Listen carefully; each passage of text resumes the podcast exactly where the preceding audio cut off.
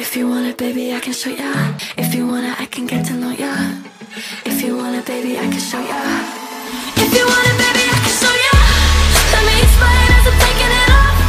Let me explain how I feel about us. If you want it, baby, I can show ya. I can show ya. Well, welcome to another episode of Sperm Donation World. And today, well, I didn't think we'd be talking about this subject again so soon. It's not a subject that I really do like talking about, it's something that shouldn't be happening in this day and age. It's going to be a back to back episode with two different families that have been affected by the same situation. Previously, in episode 33, if memory calls me correct, uh, you know, we had an episode from a, a Mona- Monash couple that had their embryos told they'll be destroyed. And today we've got the same situation unfolding again, and we need to really look into this and uh, sort of work out what's going wrong, what's happening, and you know it's becoming far too common. What what is the situa- situation behind this? And uh, we're gonna we've got lovely guests, Lisa and her partner Kara, Karia, is that right? Karaya. Karaya. You got us both. You got us both wrong, Lisa. Ah, Lisa. Okay, yeah. I, you know what? I was meant to touch base on that, and okay. and yeah, I just totally screwed it up. So, Lisa and Karaya, and. a Kulia, Kola. I'm so used to, I blame my parents for that one. yeah, Ah, yeah, I blame me for sucking at pronouncing words and butchering them. So, no, um, oh yeah, well, it's interesting how names and I don't know, like, where do we get all our last names from to begin with? Uh, you know, where, where's, where's that heritage from? Cool. Uh, so yeah, so I've got uh, German heritage. So Lissa is a is a town in Germany, even though my name's Lisa, but Lissa is a town in Germany. Um, and yeah, that's that's basically where where I come from. And you're just I'm just super Aussie. My like my maiden name is White, so it's that as Aussie as you get. Really. So more than happy to take Lisa's last name. Yes, yeah. No, well, it is. Um, yeah, you, some some names that you do consider boring that you just want to jump ship and change names. I guess it's sort of, uh, you know, I've um, yeah, I've people that I've met along the way. That you know, my my ex was happy to jump along to my last name because she didn't like her last name, and uh, so so and she still kept it now. So uh, uh, so anyway, uh, let's go. Um, tell us a bit about yourself. You've had a child previously from an uh, well with an ex that you used uh, a known sperm donor, and you did artificial insemination at home insemination the first time. Um, Yep. Take us through the process of creating your family, your children, and then how you guys then met and Nothing. I just came along years later and just jumped on. so uh, 2013 14 uh, my ex and i um, decided with a friend of hers that we would uh, bring a little human into the world. Um, so yeah we we kind of oh, we probably spent about 12 months kind of looking into how you go about it and um, even the legal side of it as well. So contacted a lawyer and had a sperm donor agreement put together, which later we found out wasn't worth the paper that it was written on. Pretty standard, I think.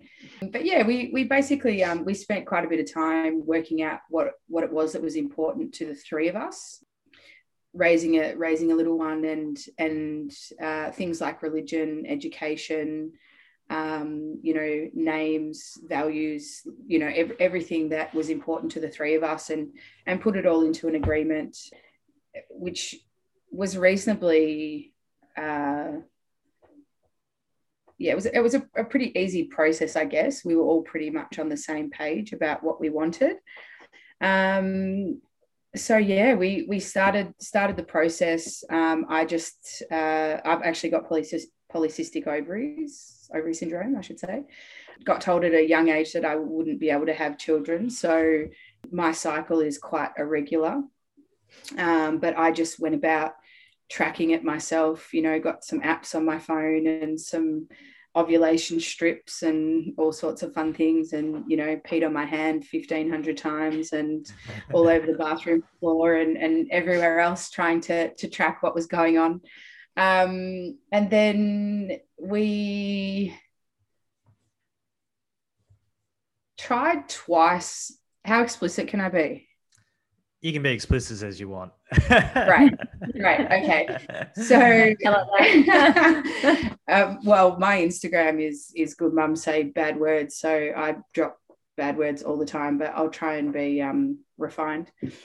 Uh, so basically, we um, we tried twice. Uh, the first time was a bit of a disaster. So under the same roof, right? We were under the same roof. So he was doing his business downstairs in the in the guest bathroom, which absolutely grossed me out. And you know, I I've been with both men and women, so you know all about it. But it was just because it was him, and I was thinking that he was doing that, and it was really quite disturbing. Um, and then you know, insert this little specimen jar, and you know, with my ex and I have got the syringe and trying not to get it everywhere. And anyway, I spoke to a good friend of mine because when I inserted the syringe, the the semen went everywhere, like absolutely everywhere. I was all over my fingers, in my butt crack, like it was honestly. and I said to her, "Look, I've had sex with guys before, but like, how do you keep it? How do you keep it in? Like, how do you stop it from, you know, dripping into your butthole?" And she was like, you just got to hold it. You literally just got to hold it in. Did and you have legs up?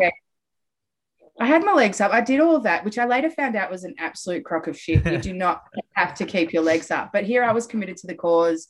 Every time we had, you know, our four days, which, you know, we obviously had research that the, um, you know, you have your four or five day window depending on who you are.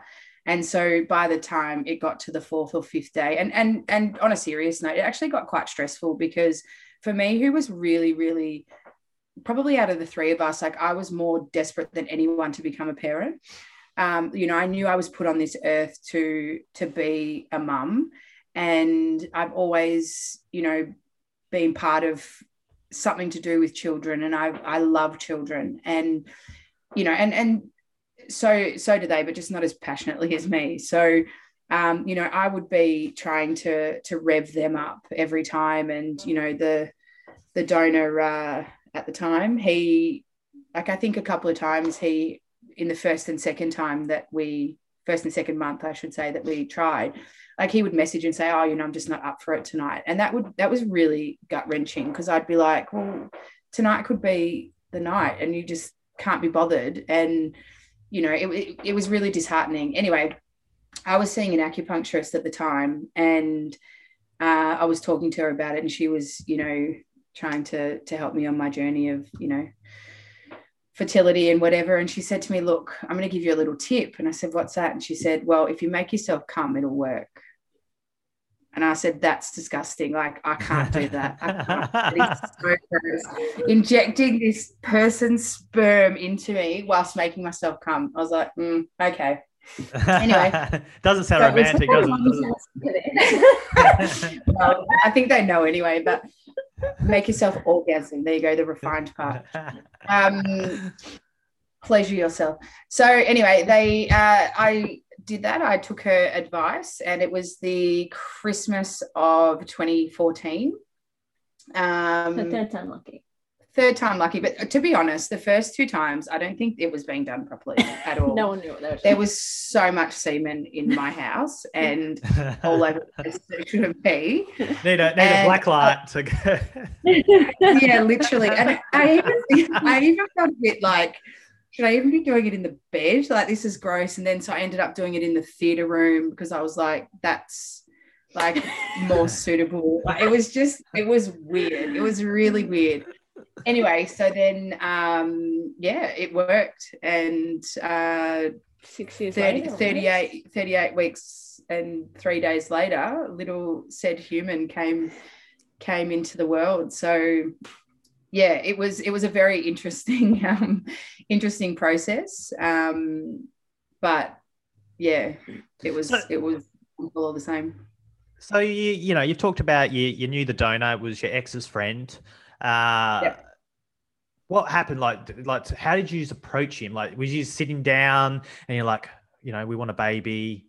Who's who's going to be our candidate? Who we're we going to ask? You know, was there any? He's Um, gay too, is that? I guess. Yeah, He he's was gay too. but he was single.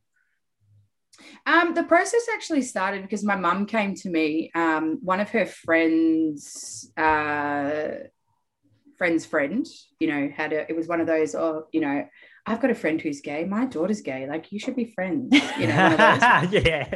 Um, anyway, I love when that happens. this guy worked um, for Channel 10 studios, and she was like, you know, he might be interested in having a child with you. You know, you guys should meet up. So my ex and I went and met with him, and it was a really strange. You didn't know this story, did you? No, I did. Oh, And okay. you- then you, yes. I Um, it was a really, yeah, it was a really strange process, like sitting with this rando, having a conversation about having a baby Oh together. And at the time, we were kind of like, do we want the father to be? So I grew up with divorced parents and didn't have a lot to do with my dad growing up. Yeah. I do now.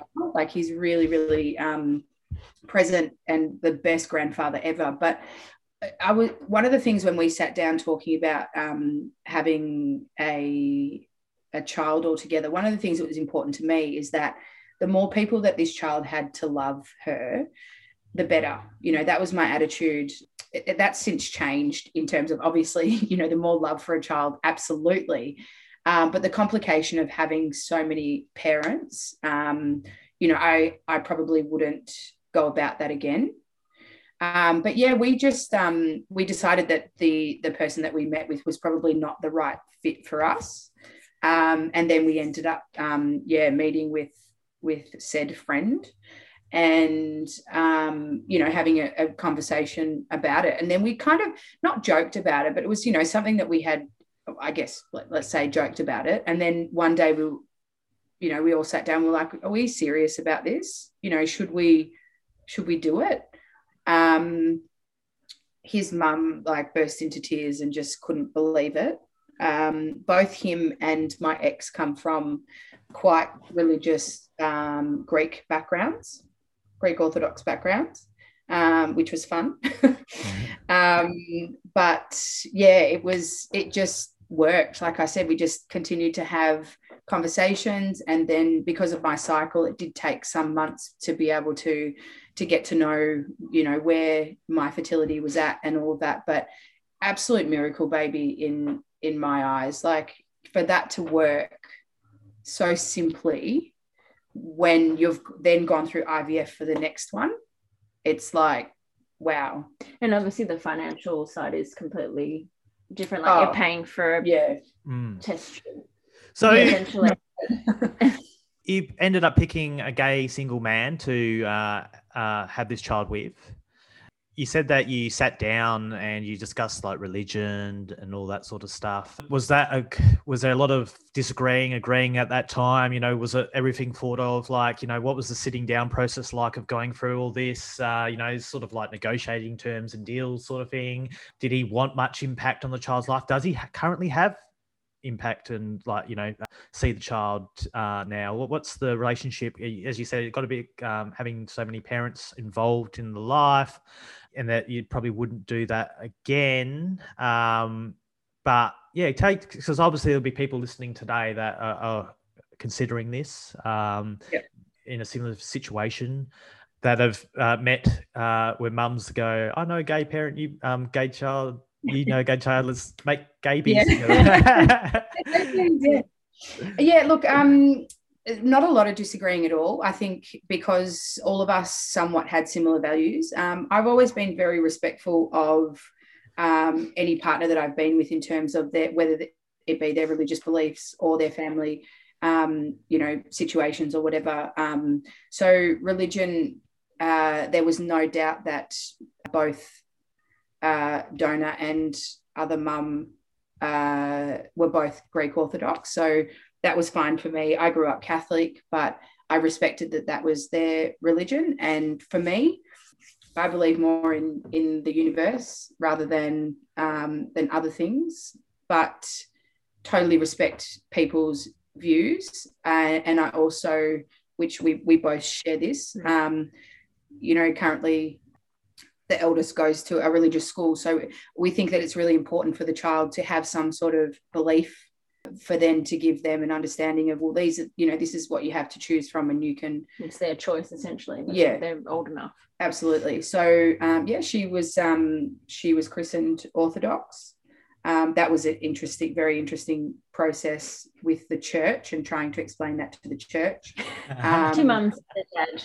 Yeah All it- three of us are gay. well no yeah no def- definitely wasn't sold like that and the bishop of the greek orthodox hierarchy found out about it in the end and wanted to um, delete the baptism. off the, off- How do you do that? In a time machine or what? Like, it was Yeah, yeah look it was it was very it was very interesting very interesting. But yeah most things um you know education we well two out of three of us had gone to a private school and had private education. So that was something that we had said was important. Um what else did we discuss?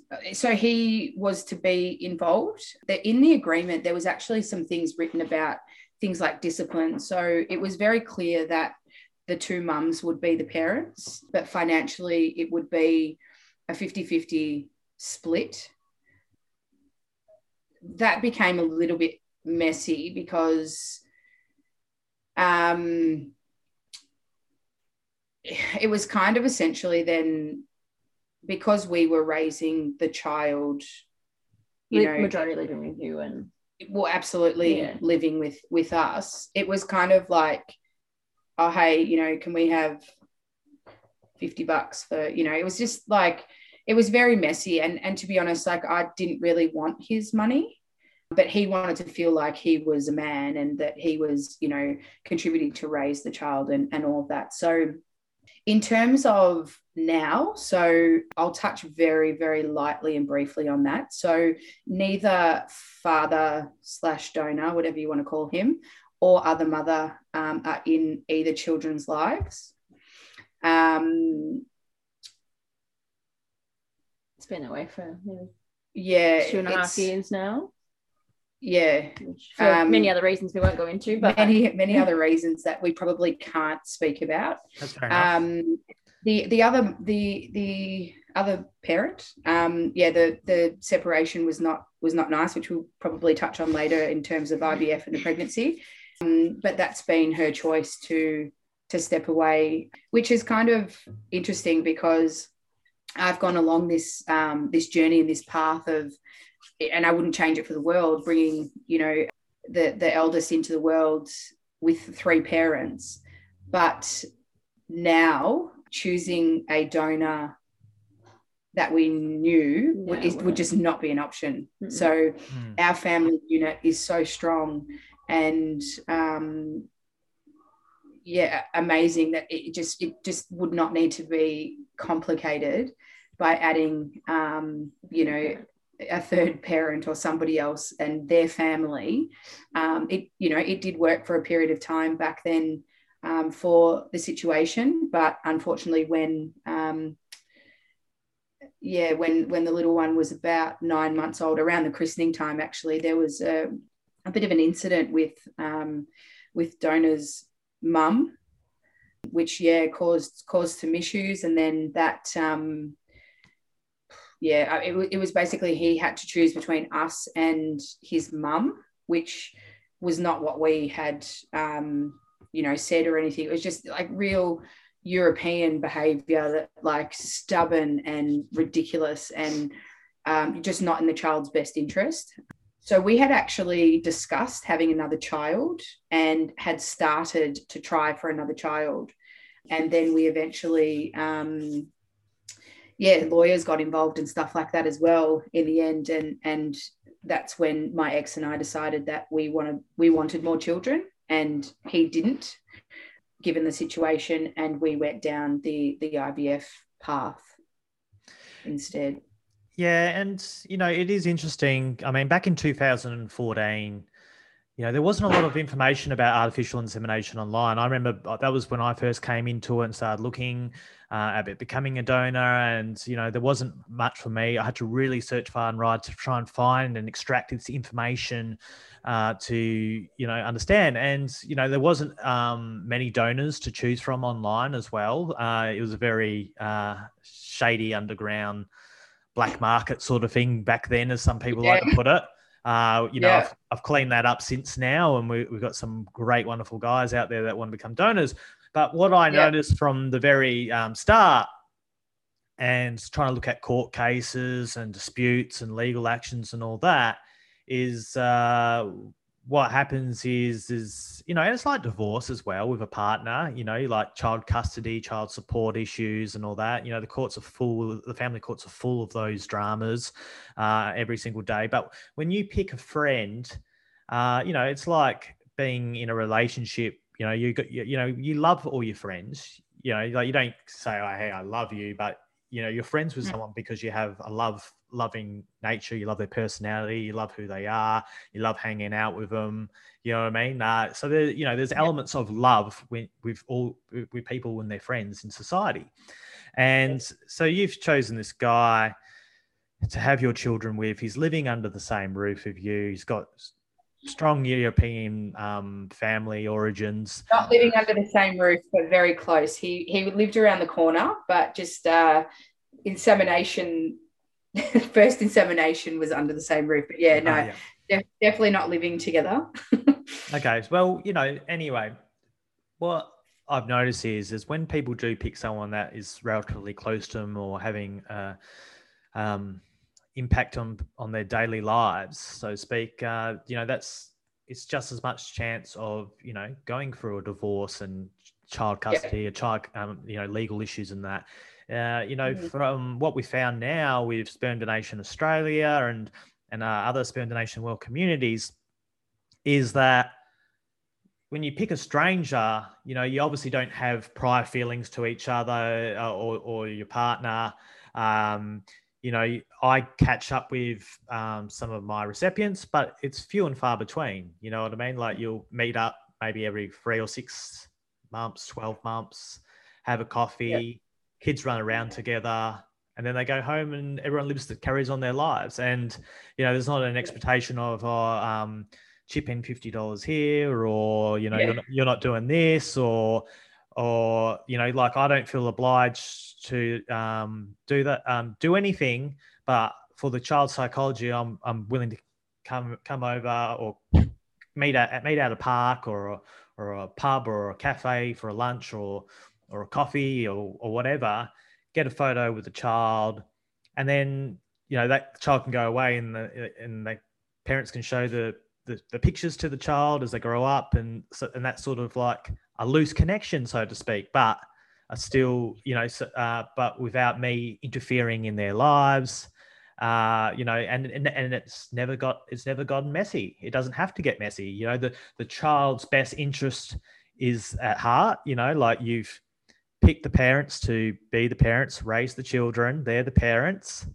Uh, I'm just someone that uh, you know fulfills the psychology needs for the child if they ever have any growing up that hey yes you've met the donor. Here's a photo of you with the donor. Here's a photo of you playing with the donor's children you know?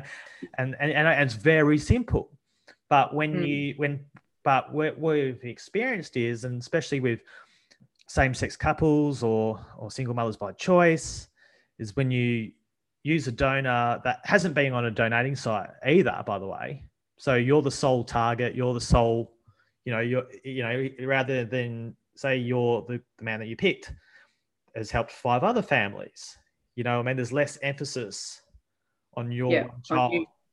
Yeah. And, and uh, yeah, so you, you know, you're inviting yourself into a lot of complications. And but the problem is, normally people pick a guy that's been in a friend for five, ten years.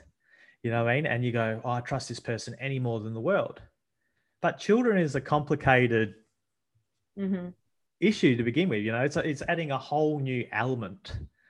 Uh, it's a yeah. live little human being, and you don't know how um, their emotions are going to be, or what they start to feel like well that's part of me like i really want this for the child or you know you don't you don't know what um maternal maternism that kicks in wants to suddenly ideas evolve and all that like in terms of ideology and in terms of what you know and then you might be thinking a different thing. And and it's sad um, because you know you do put a lot of faith in these arrangements to begin with. And it can have an you know obviously now in your situation you couldn't use that donor again. And you had to go down the ivf path. So kicking on. Yep. yeah. Number two. you've come to that point we're not Yep. going to we're not going to use him anymore you, Yep. st- you start looking at other options so what was it you know were you starting to look we don't want to go through this this route again because it too complicated it uh wasn't even, to be honest, I think you just touched on that before. You know, it, it was for us, it, um, you know, we'd never heard of, and I don't think any of our friends or anyone in, in, you know, in the community had done what we had done. Um, in fact, I think we were um, probably one of the first, if not the first, in the. Um, so we were part of the like a soccer community. Um, you know, a lot of gay people, and I think yeah, we were probably one of the first to have had a child. Anyway, so uh, kind of what I um, alluded to before. It's a very new concept, meaning the last five to 10 years for same couples to be reproducing, whether it be through artificial insemination or whether it be through IVF. So, yeah, we um, started to Google. So there was no no one really to you know lean on for advice apart from friends just for personal advice but went to google and not for any other reason but came across um, rainbow fertility so um, they were very very new Name speaks for itself. yeah it speaks for itself but you know I, I i personally have never been you know this huge gay advocate you know i i like i said before have been with men and women so i'm about the person not the the fight the struggle you know any of that. I think um you know as i've evolved as a human um pansexual? Yeah. is that what they call it? Oh, yeah, yeah, I like, I've, never, I've never put a label on myself. I just you know I'm not really one for labels as well. I feel, you know, I feel like you know when people try and yeah, you know, everyone's got personalities. You know, extroverted, introverted. Uh, you know, Yeah. some people say if you're introverted, you might be autism and that. I'm just like, why do we have to label every single personality trait? And It is. I can't stand it. Anyway, I, you know, I moving on. I um yeah, so we we we just went for a meeting to um to Rainbow Fertility, which in I think in in Victoria, it, I think it was created in Victoria. I'm pretty sure. Yeah, went for an initial meeting and then kind of went, oh yeah, this feels feels good, and then just followed the process uh, accordingly. So one thing that we weren't aware of is that Rainbow Fertility were under the umbrella of a different fertility clinic. So um, we, yeah, they were kind of like a sub company to, um, you know, another another fertility clinic in Melbourne. But so they The take commi- process- they take commission. They're pretty much they're like, hey, welcome all you same-sex couples into our, you know, into our community, and um, oh, yep, here you go, and then handball them straight to that clinic that takes them, you know, obviously leads it down the way because, you know, as uh, um, same-sex couples uh, coming into this, as you said, in the last 10, 5 years, it's become really huge now, like in terms of, uh, you know, and this company is acting like it's sort of like this real community thing, but really it's just a, a, a gateway of letting you walk through the door and then passing you to these commu- clinics. no, yeah, I would say, I would say, I think that what they were creating was amazing for the community. What I would say is that um, because you know companies like Melbourne IVF or Mon- Monash IVF, they were your two big ones in Melbourne. Yeah, and for um, you know whether it be a, a, a woman wanting to be a single mom or whether it be you know a, a struggling um, couple with fertility I think what they did was amazing, but I think that um, it's probably not until maybe I don't know the last five years that the gay community has more. Like maybe they were a couple of years too early, and that's why they needed the assistance by the other clinic. So I'll, I'll kind of um, explain it a little bit further. So, Rainbow Fertility, the administrative side was managed by them, but the other clinic would do the procedures and the doctors came from the other clinic and that sort of thing. So, because they were kind of like a bit of a startup, that some of the doctors from the other clinic went, Well, you know what, we will will work for Rainbow too. And let's try and help this community. So I think for a lot of couples, um, you know, that that are really about the labels and advocating for, you know, things that we don't so much Yeah. make noise about. Um, it was it was quite a great way to make them feel safe and more comfortable um, for the sake of that journey because it is so invasive and it is so um, you know full on that that was just you know kind of like ticking a box to say well you know what? We understand how difficult this is for you for so many reasons.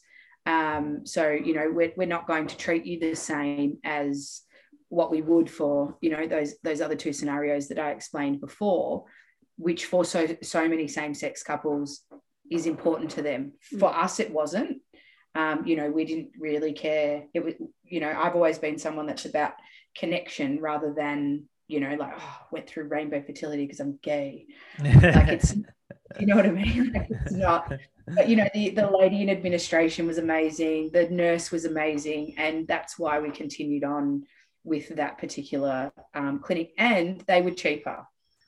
So they were offering exactly the same services under the umbrella of the other clinic but it was a cheaper service. So i think that once again they were trying to raise the the the rainbow community um, and assist people you know in in the similar situations to us. And it gave them gave all the rainbow customers access to the donors um Small the pool other of donors. but yeah well that was another interesting interesting part to it picking a donor yes, let's, let's talk about that.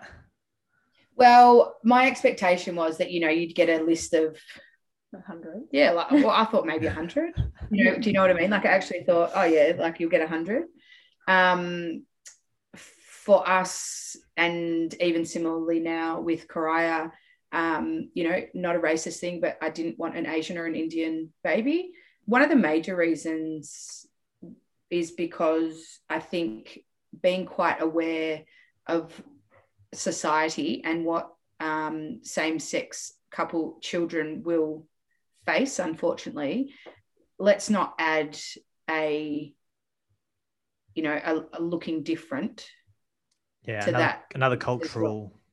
And, Yeah. and then and then that involves time as well because you've got to look into uh, they they want to look into their culture and you probably don't have that um, support network of those uh, family backgrounds around there. And you know I've done a a blog about picking uh, donor with a different uh, ethnicity. It's great. I'm all for um, ethnicity backgrounds, but it does take a lot of time and effort and involvement because yeah, these children grow up and they want to start um, socializing and mingling with um, other families and children that uh, you know look a bit like them as well. They're naturally drawn to it. It's something embedded in uh, genetic. Um, I don't know. It, you know, it's sort of uh, like a um, in the jungle, like a a calf being attracted, you know, attracted, but at the the feet of its mother, and uh, you know the comfort of it. You know what I mean? The natural Um, organic thing that happens. Yeah, absolutely. Yeah, and uh, yeah, so uh, it's it's fully understandable. It's not racism.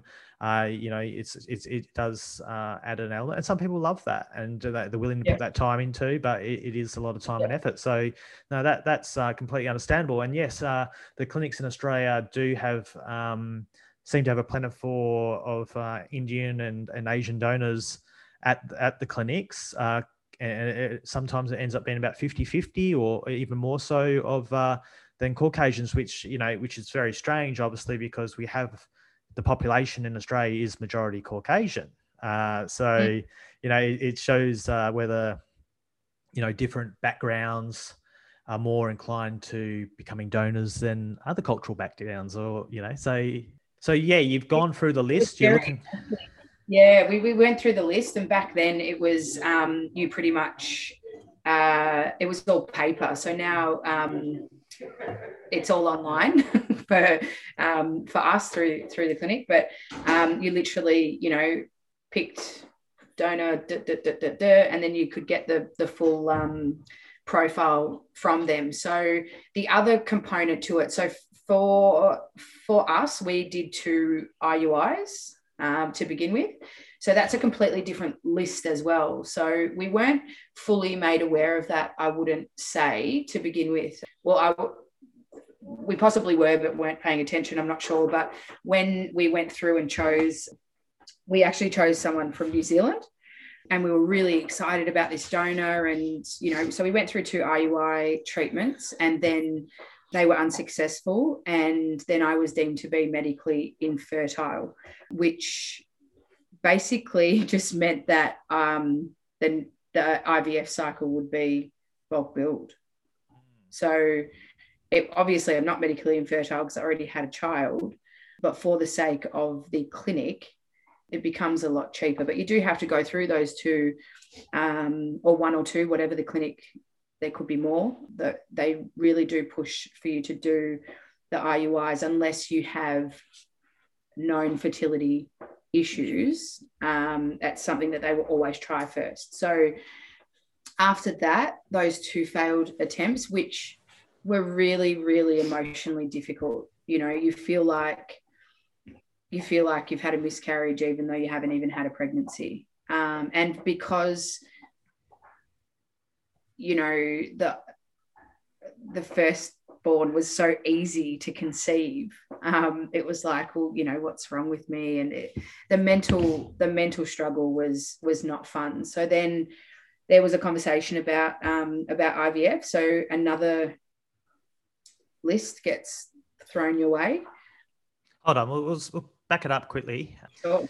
Yeah, so you've you've previously you previously did the home insemination. You had two failed cycles on that. On the third time, it worked. You've just yep. had two failed cycles of IUI.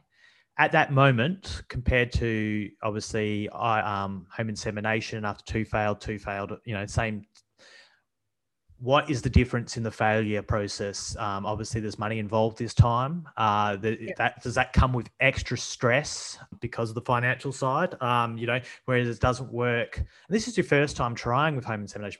You're, you're trying for your first child, so you're very excited for your first time ever. This time, you're you're rocking up with the expectation that you know I've done it before. Let's do it again. Let's go through the mind frame of comparing the two after two failed cycles of each one. I think the first time around, I really didn't think I was doing it properly. Yeah. So understanding the science of it, and you know, when when you're having, you know, when a man and a woman are having sex, um, I was actually talking to a friend of mine the other day who, um, you know, has been struggling a little bit with getting pregnant, and I said, you know, why don't you have an orgasm once again when you come. Uh, yeah, are you coming every time you have sex? And she was like, no, I'm not. I said, sorry to get a little bit like, um, you know, personal, but, and I said, have you changed positions? You know, have you tried to change positions? Because, you know, when you do IVF, obviously, it's so clinical that they're getting the sperm and they're getting rid of all the ones with the bad ones, the, the shitty tails and you know ones that are not going to get there, which is fantastic, great. But when you're doing it um, naturally, you know you've got to got to change things up. And I said to her, Are you tracking your ovulation cycles? And, you know, are you peeing on your hands and stick and all over your bathroom floor? Because, you know, when you when you really commit to that cause, I think for me though, the first time around it was I, I just don't think I was doing it properly, meaning there was more there was there was well yeah it was the first time was just a joke like it was honestly everywhere. And yeah, I I think the third time around, I would actually say was probably the well, it worked obviously, but I think that's when it was actually done properly. So you, you mastered the art. Properly. Mastered the art. I mastered the art. Examination. Um, yeah, but the and and we give out tips I should, shouldn't Yeah. Yeah. the, um, and, and there was things like to take into consideration too. You know, he lived, oh, Five minutes away. yeah, five minutes away, but who knows how long it took him to do his business in the cup and then, you Drive know, over. probably made a coffee and Yeah. dawdled. Do you know what I mean? Like, I Probably I didn't- dropped it on the ground and Who knows? Who knows? I have no idea. But it was like even I remember a couple of times he came over and he was standing at the door and he had it like you know, um like a freezer bag. And I was like, oh, this is gross. Like one time I opened the jar and I smelt it and I was like, Oh. like just you know what I mean? Like for, for- yeah, it was just like it was a very um hit and miss situation. So I wasn't so disheartened uh first time around because I don't feel that we were doing it correctly in all facets. With when you go through a clinic and yes, you are paying for it, I think the expectation is a lot higher because you've got the experts.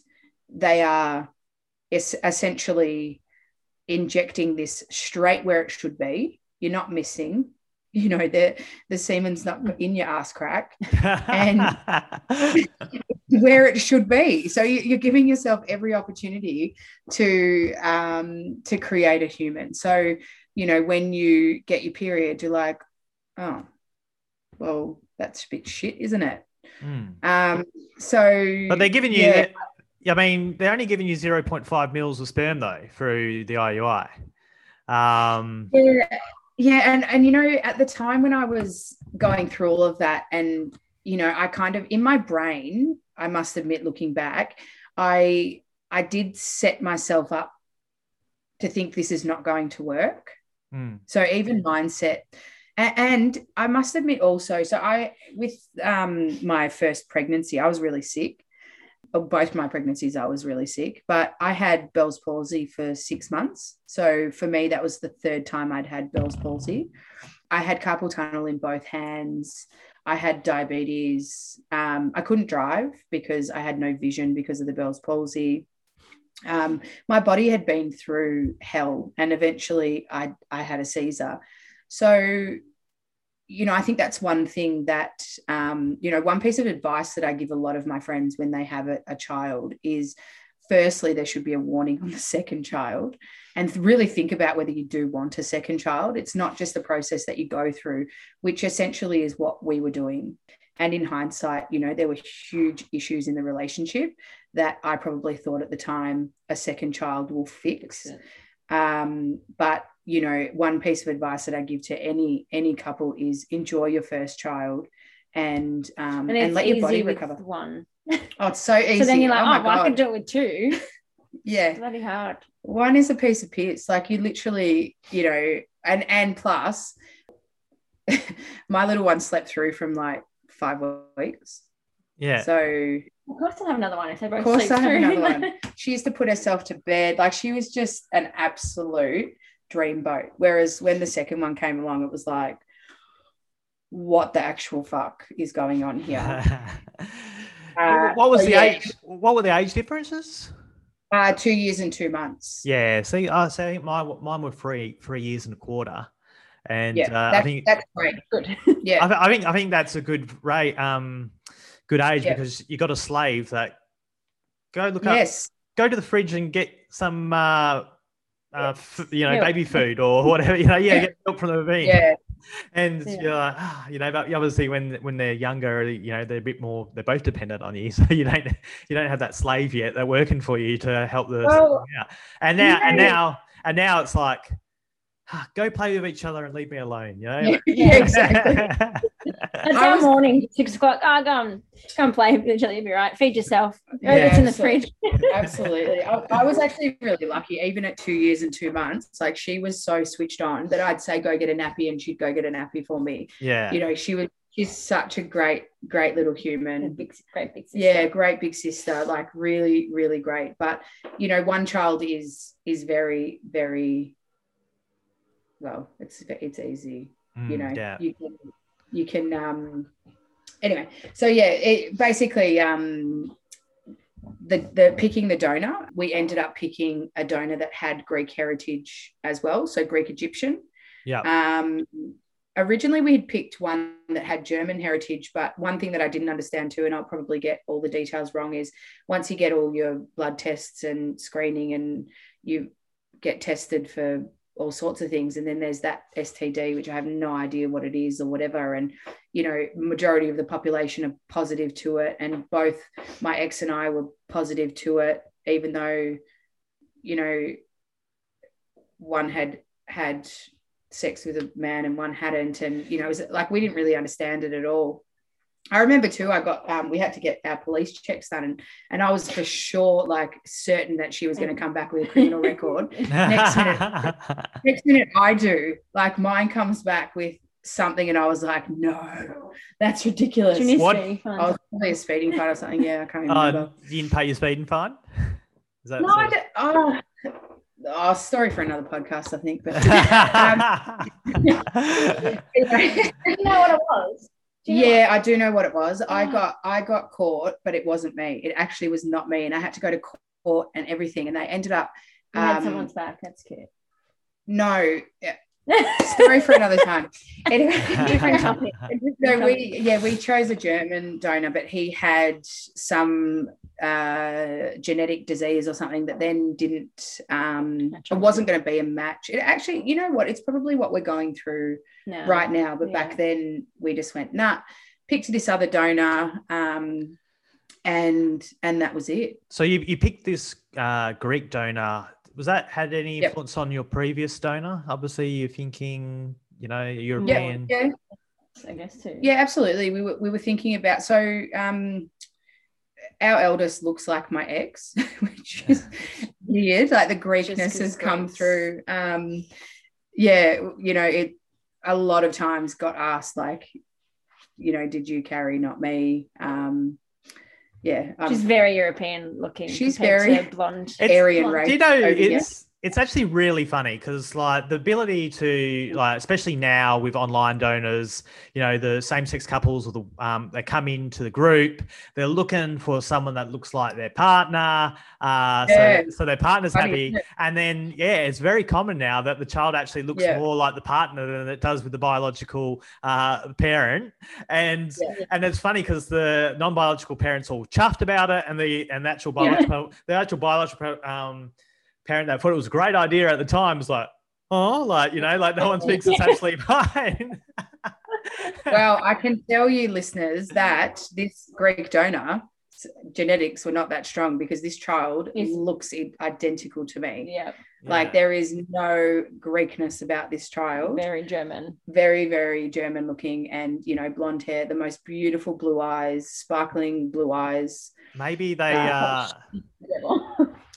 She's But the I devil don't- on the inside. it does seem though that um, a lot of Greek people that I know, and I've helped a Greek couple as well, that Yep. the, blue, the blue eyes do tend to come through. Like a, I don't know, like normally brown eyes is more genetic stronger, but the amount of Greek Yeah. children that you know they have, uh, right. Or they breed with a person from European or Nordic, whatever um, uh, background or German background. There's a lot of uh, blue eyes that come into them. Uh, so you know, Yeah. it, it, it's it's uh, interesting, but maybe Bad, huh? but maybe uh maybe they you know you hear about all the sperm vials mix ups and that. Yeah. Maybe we've got the Maybe- German one. Maybe maybe you got the German one and now in a loophole you can say, No, you stuffed up. Can we keep that sperm now? I mean there's embryos now. Yeah. Exactly. if only. I mean, may no- have- Normally Yeah. most normally most people are pissed off when they get the sperm mixed up, but this probably could end up being a a good thing. But then we want to be talking to you. But how many episodes did you want us on for? That's Yeah. the question. So uh, yeah, so picked picked said donor, went through went through our um, counselling sessions, which um, I was actually talking to the the new counsellor that we're we're going to be using, um, hopefully this time around, and saying, you know, it felt like a a catch up with a mate rather than an information session. So I think once again, um, kind of as these issues become more and more prevalent in society while this law is the way that it is uh, clinics are really having to look at the information that's provided to couples because back five years ago, um, and they actually alluded yesterday to the fact that this did come up around about five years ago, four and a half years ago, five years ago, that a donor withdrew his consent in the program, but not something that I guess you know has obviously gained so much media hype, etc. But now, given that we're at that ten year mark, it's really becoming an issue. But And five years, like when did gay marriage become legal? In the Oh. last five years, right? Mm, so yeah. when I was like- pregnant, was when it- I was pregnant, So, so it's sort of six years ago, or pregnant with, pregnant with Miller, yeah, right. yeah, I think it was around 2017, wasn't it? Yeah. Yeah. So I feel Yeah. like that's probably why it's getting more coverage. But the thing is now, so because we're in Victoria, I know you've spoken to obviously um, a couple of different news outlets. It's that they want to put our story on hold because right now the big story in Victoria is the lockdown. Yeah. So it's, yes, and our story is important, but um, even the day that we were on ABC, we only aired on ABC in Adelaide because it was the same day that we went into lockdown. So it's like this is just the beginning of this whole thing. and really. it's and the media really it's really weird the media it's like they got they've got shares in the um, fertility industry or you know they they've they're, they're tight knit in some under the table deals that they got going on because with that previous episode I did, uh, you know, I said to the lady going, look, you know, you can talk about online da- donation having its issues and and this and that, and you know, her um, wondering if sexual assaults happen on it and all this stuff. And I'm saying there's people who are paying money here, and there's laws that are really crap in Victoria, and you know, this lady's just gone through this. This is a big story, right? Mm. oh yeah, well, I'll look Yeah. into it. I'll speak to her, and she never even published the story. And I'm like, Yeah. this is you know people's lives affected in a big way. It's uh, Yeah. you know there's a lot of same-sex couples and single mothers by choice now going down this um, route, and Yeah. you know, and you've just taught me something today as well that I've never come across and knew about this 10-year mark sort of thing that we'll touch on shortly. Um, and I'm always learning as well, and I'm around this every single day. And Mm. you know, this is this is a big, big issue, big, big, you know, situation. And anyway, yeah, basically, we'll quickly uh, quickly touch on. So you, there's a different list of IUI donors compared to IVF donors. This is because IUI donors, uh, some IUI donors have a real good big sperm count, which can be put into 0.5 mils of vial, which makes it, you know, at least give you some sort of chance of it working. Uh, but then there's IVF, where the people, the donors come in and their sperm counts isn't as high, but it doesn't matter as much because they just put a few in a petri dish, so they don't have to, you know, do, do the swim through the uterine um, channel to the fallopian tubes. So they, you know, it, you know, they they do that. But the problem is with IVF donors as well is that it gives your child, your future child, um, their fertility probably won't be as high. And with you, Lisa, obviously you're using this uh, this route again because you've been deemed medically infertile um, now. So you know IVF is probably really, and at your age now as well, with extra five years on, um, is so, sort of something that uh, you know is something that's probably necessary for you but yeah, the thing is as well, what they don't tell you is, is you know, with with your medical infertility and the donor having a small count as well, you know, for your grandchildren or future grandchildren, your child might have issues as well, and they don't really tell that story to people either. Um, No. which which I feel that they should start telling people, but obviously it's a an ongoing future business for them. You know, in the in, the- you know in the many generations before when we didn't have IVF clinics and people couldn't have children conceived, naturally they weren't able to pass those genes on because you know obviously they could never have a child to to uh, do that and then that would just fade out but now uh, and it's great that everyone can have a child this way and um, and all that. Um, but I you know if I was running a clinic and uh, you know I would say to people that are medically infertile you know for your grandchildren's sake I re- you know you really do need to have you know if you got if you're really fertile yourself and you want to use a donor that hasn't got not so good sperm yeah then I'd probably match you with each other. But if you're both um, lacking in the fertility department for grandchildren's sake, you know, you don't want your um, your child having um, the trauma and all that sort of stuff of uh, fertility issues because it's it's it's a hard process. So you've picked your donor, you've gone through the counselling sessions. Uh, let's talk about the counselling sessions. What was your experience with them? Did you feel that you got a lot of information? Was it just a lot of information coming out of you that was hard to take in because you're learning something new for the first time? You know, like how did you find that situation? Um, I have actually been asked this question a lot, and it's difficult, you know, to try and remember back five years. But one thing that I do remember is, um, uh, obviously, I touched on before, we were having problems in our relationship. So, I was, I think, like we we must have fooled the counsellor very well that everything was all fine on our front, because it was absolutely not.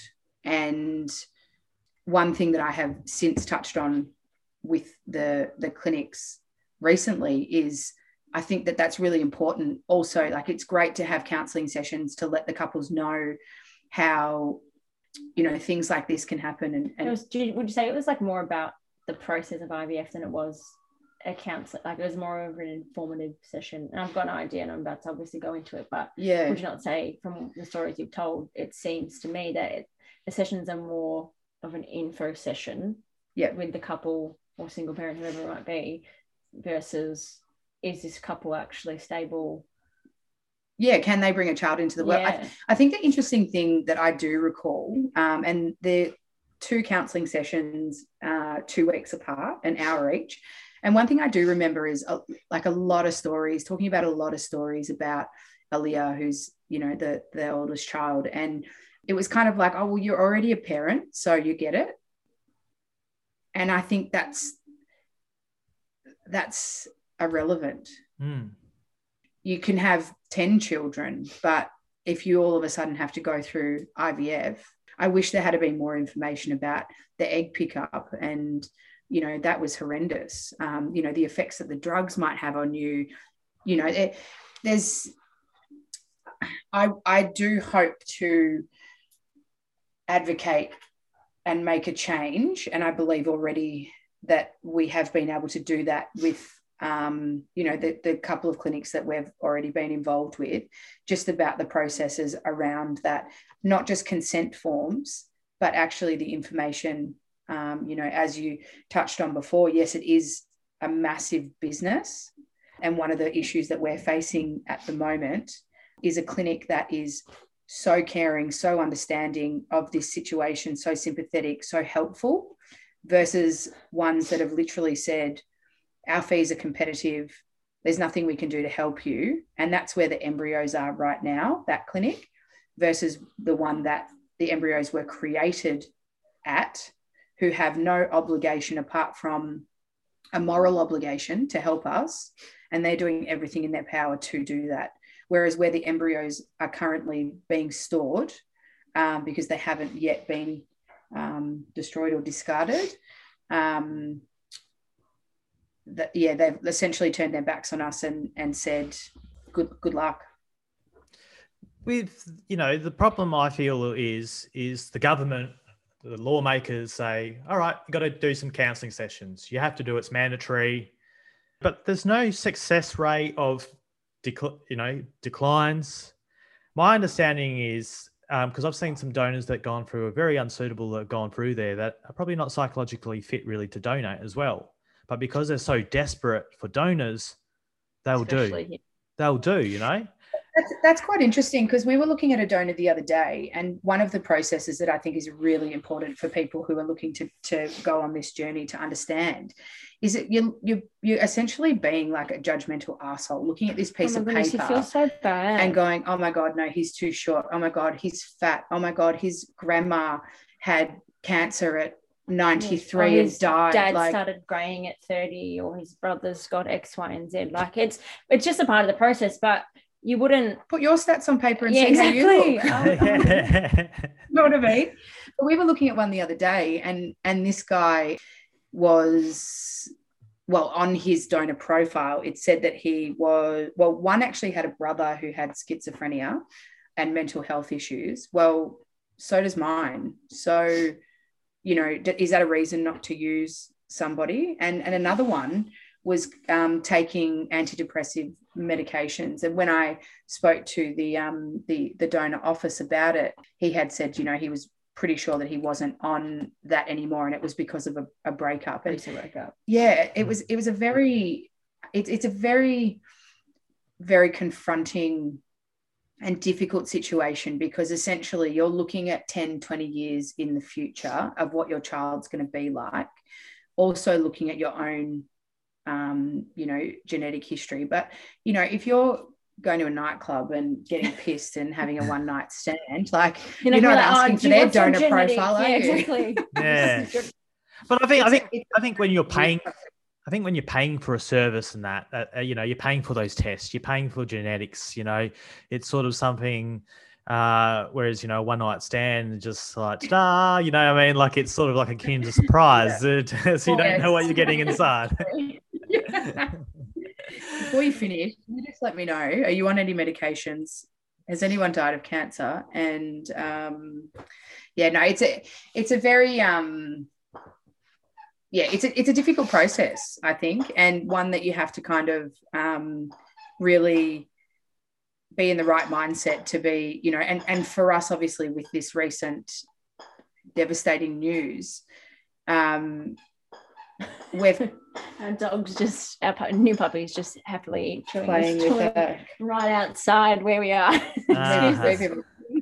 You ruined the I- I think- podcast. I know. children and children and animals don't deal don't don't deal with them. Yeah. Um, no, but I think, you know, the thing is, it's a formality, these counselling sessions that the, the government requires them to do. And I don't, you know, as you said, it's just an information session rather than really assessing you as, as a person and where you're at in your life or how your relationship's going or delving into that relationship. Uh, you know, and the same way with the donors. And I really feel that it should be done by a third party that hasn't got a link with the clinics. And then that, pro- that form then processed to the clinics because right now I feel like it's you know it's just like well we're just charging for the counselling that's an extra fee we get to profit from ourselves and we just pass them through anyway.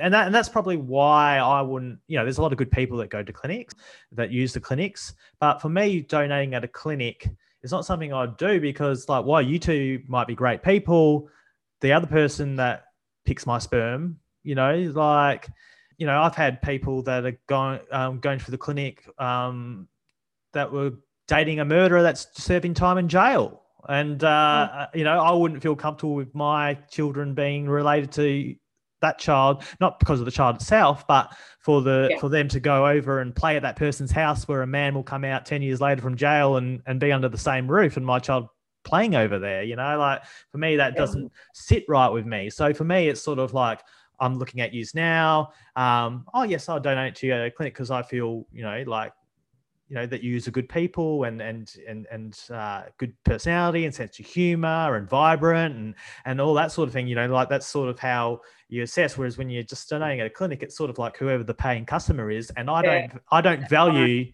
their counselling sessions. Their counselling sessions aren't good enough for me to put my sperm in their hands.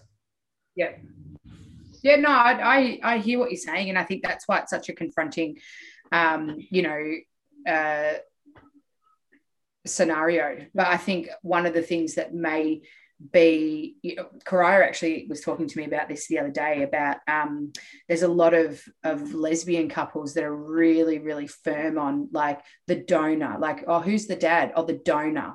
Yeah. Um, As in just the language around saying it's a donor, not, you know, people that ask, oh, who's the dad? No, it's Yeah. specifically the donor. Like we're again not a very yes, for a gay couple, obviously, but we're um We say dad. yeah, we say dad. It Like, is the- bet, yeah. like, I- both of the kids speak about their dad.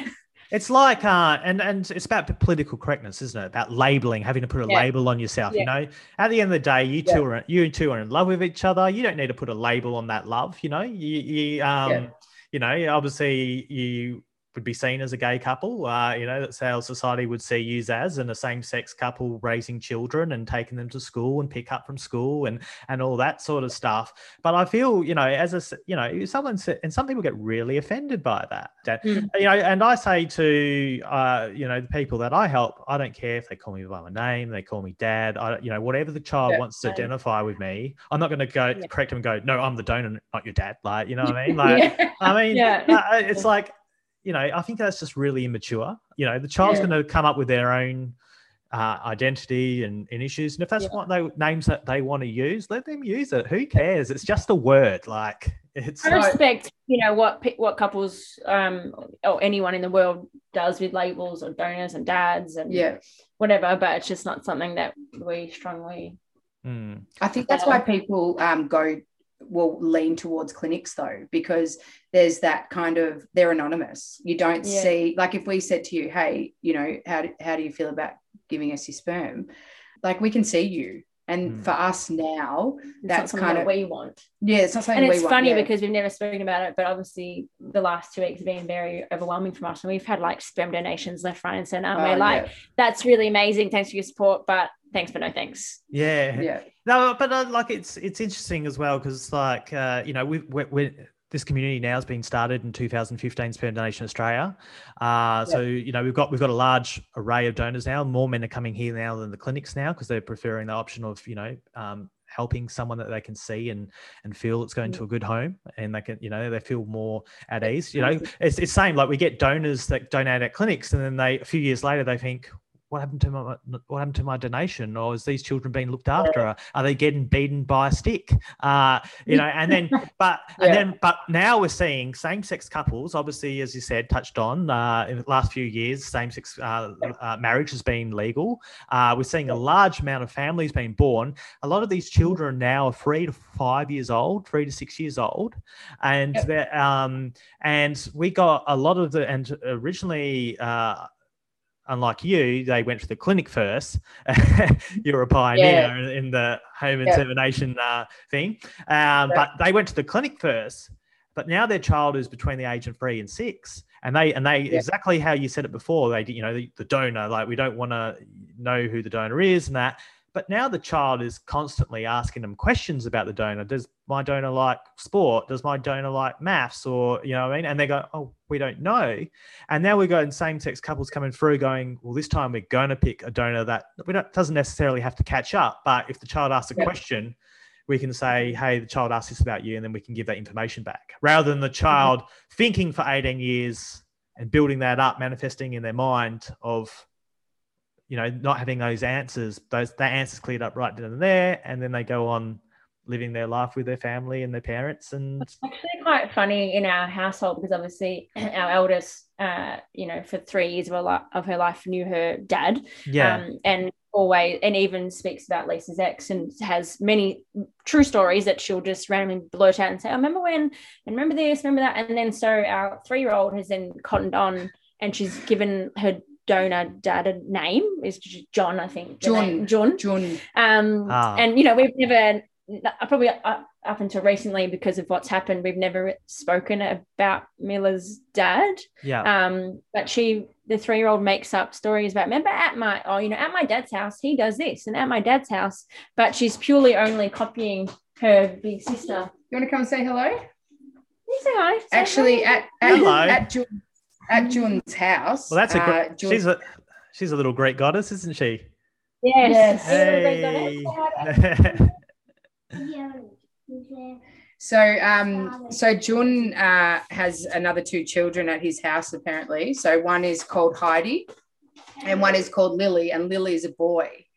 And we hear about constantly oh at my dad's house Lily always throws his food at the wall or, you know, whatever it may be. And we just let her live this um, idea of whatever it is. You know, she's free to have an imagination that runs wild and, you know, and we support that and, and, um, you know, love that, that she has that concept.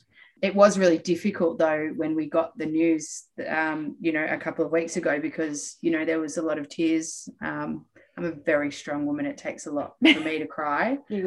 Um, Well, this is the place to do it. yeah well Let i it stream. yeah I, I was i was devastated and and you know i i think it's important you know we show emotions in front of our kids and and also talk through those things. So i didn't i i didn't talk it through with with miller because she's three and a half but with Aaliyah, she understands a lot of things. She's very very switched on. And uh, yeah I, I i quite loosely explained to her what had happened and how that made me feel so Mm. you know we we're very open and very um I think it went a little bit like, Mum, why are you sad? And you said, Oh, Miller's um, dad is a little bit of a bully. And then she goes, Miller, your dad's a bully. something along those yeah. now i did go into a little bit more depth but as she was going like you know nodding her head nodding her head she goes mum what's for dinner obviously gets her sensitive side from her dad. No i'm kidding. But um no yeah it was um the counseling sessions were very i think ticking a box. That's Yes. that i think that's probably the the easiest way to explain it was ticking a box. Okay next what do we do now? We meet with the nurse and we go um, through the treatment plan. So for me obviously my cycle um, being irregular we had to uh, track that however however it went and then oh, the drugs were just foul absolutely foul They're hardcore these drugs, aren't they? And uh, you know, it's just it's not like taking a Panadol or or anything. You know, these these are Oh, I- hardcore hardcore stuff.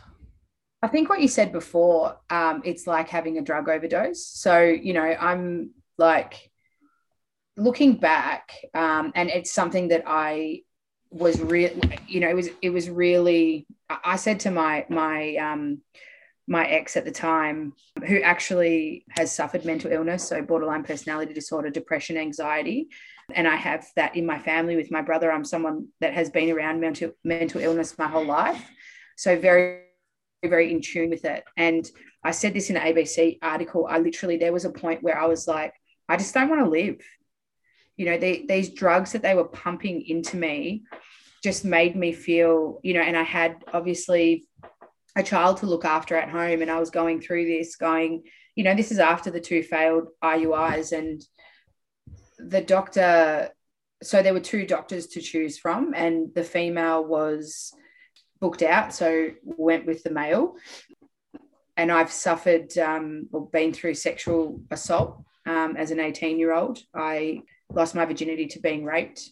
And so, probably the reason why I found uh, solace in women, um, also very independent woman. So, men kind of have been a bit um, intimidated by, you know, I've been self employed since I was 22 and, you know, kind of a lot to take in terms of, um, you know, an independent woman. So ha- having gone through through that assault as well, it was really difficult having the male doctor, the amount of, you know, I, I would have had between, I don't know, 30 to 50 internal ultrasounds, blood tests, and, you know, it, it- yeah, it, it is. It's bloody awful. Not to mention the uncertainty of, of it all. So, you know, I've been kind of um, talking to Karaya about it, and you know what what we're kind of um, looking to to to to go through ourselves now together.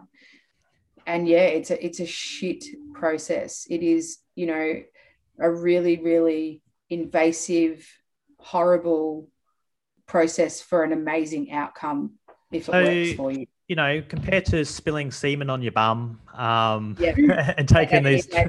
that is that is that nothing on these drugs? You know what I mean? That's- Like, Change your sheets and you know move on trauma. But out that we'll find out when we go through it again. But the drugs, obviously, in the last five years have changed, and it's supposedly meant to be less of a roller coaster. But it's oh no, I think that was find out. I think that was so once I went for my egg pickup. So I was self employed at the time, owned two uh, takeaway food shops in Melbourne. So worked very, very long, uh, horrible hours into the early mornings. And so finding time was really difficult too. And when you obviously go through IVF, you're uh, you're going with your body and how your body is going at the time. So that was really difficult. My ex wasn't there for 90% of it. because it was like you need to be in here tomorrow or you need to go to that blood test tomorrow or you need to you know whatever it whatever it is as well as obviously you know the injections and um, you know the tablets and all of that and remembering um, making sure that you know you remember to to do all of that so my beautiful wife now has me on uh, you know google calendar and all sorts of great technology but i was a, a, paper diary gal back then yeah. so you know, if I didn't have my, um, uh, you know, I wasn't setting alarms on my phone or doing anything that like that. So, um, yeah, one of the the things that that Karaya has definitely brought into my life is is that uh, technology of organization, which is fantastic. But I was that's definitely get when you date younger people. Well, that's very true, very true. But yeah, it was it was really. Um, you know, say you were like five minutes late or something like that, you felt like, oh shit, I've I've ruined the whole process. Yeah. Um, a lot of guilt. And, and one of the really, really difficult things I think is, you know, you want your, I'll say it again, the relationship was in such turmoil. And then you add this pressure into it. Yep. And Hormones and you and you're meant to mm. stay calm well that's impossible you know you're meant to be in this like zen state to make sure that you know your body is ready to take on this this journey and pregnancy and um yeah it wasn't enjoyable you know the the process wasn't enjoyable at all yeah, and you know, oh, there's a few things I want to touch on here. As you know, you bring up some very important points, and for people listening who are considering going down this pathway. Um, but look, I was listening to a podcast where a specialist was talking, and and this was just about women taking the pill you know, uh, yep. in terms of when you're on the pill, your hormones are different. You're more inclined, this was in terms of, they're talking about a heterosexual um, relationship and stuff, but you're more inclined to pick someone who's more out there or, you know, more adventurous or, or, um, you know, like bad boy sort of style, um, risk taking sort of nature.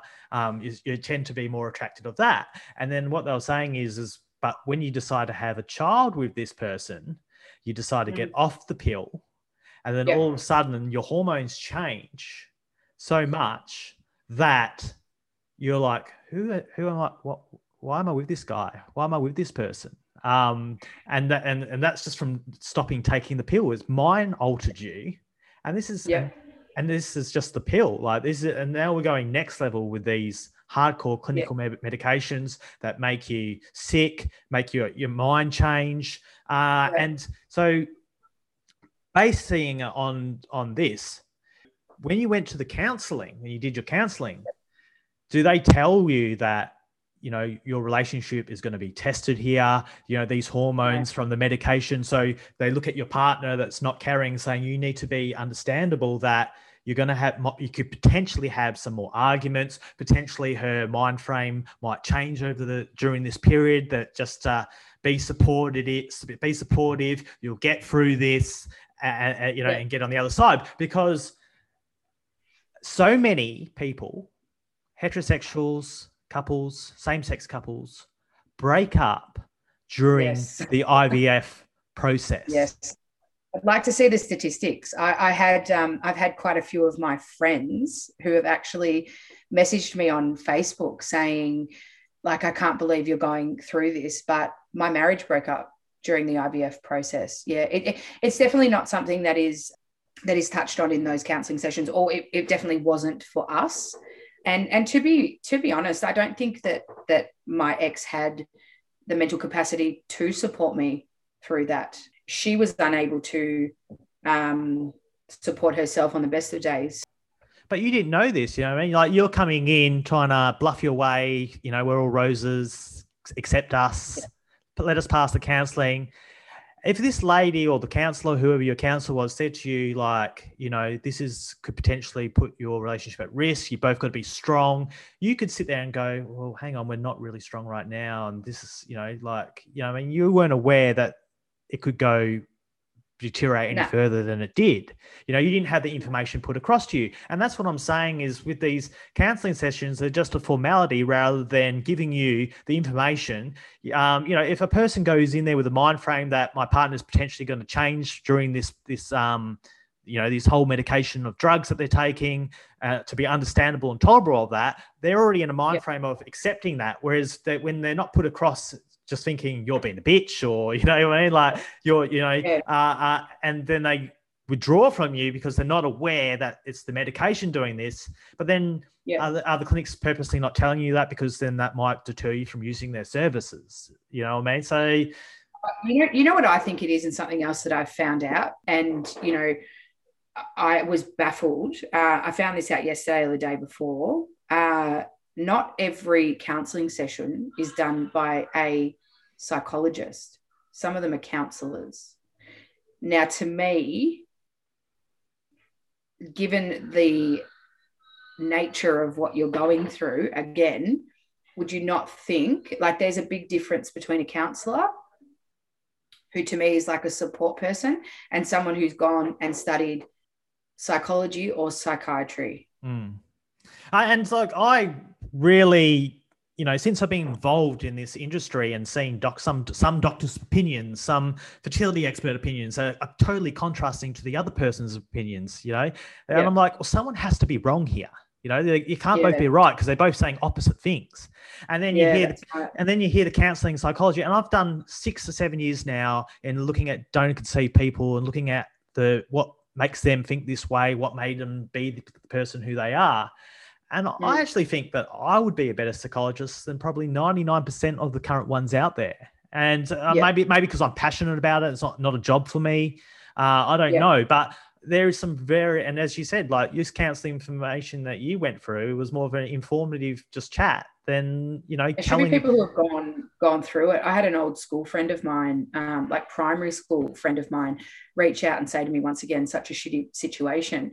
And her friend had has actually become a fertility counselor.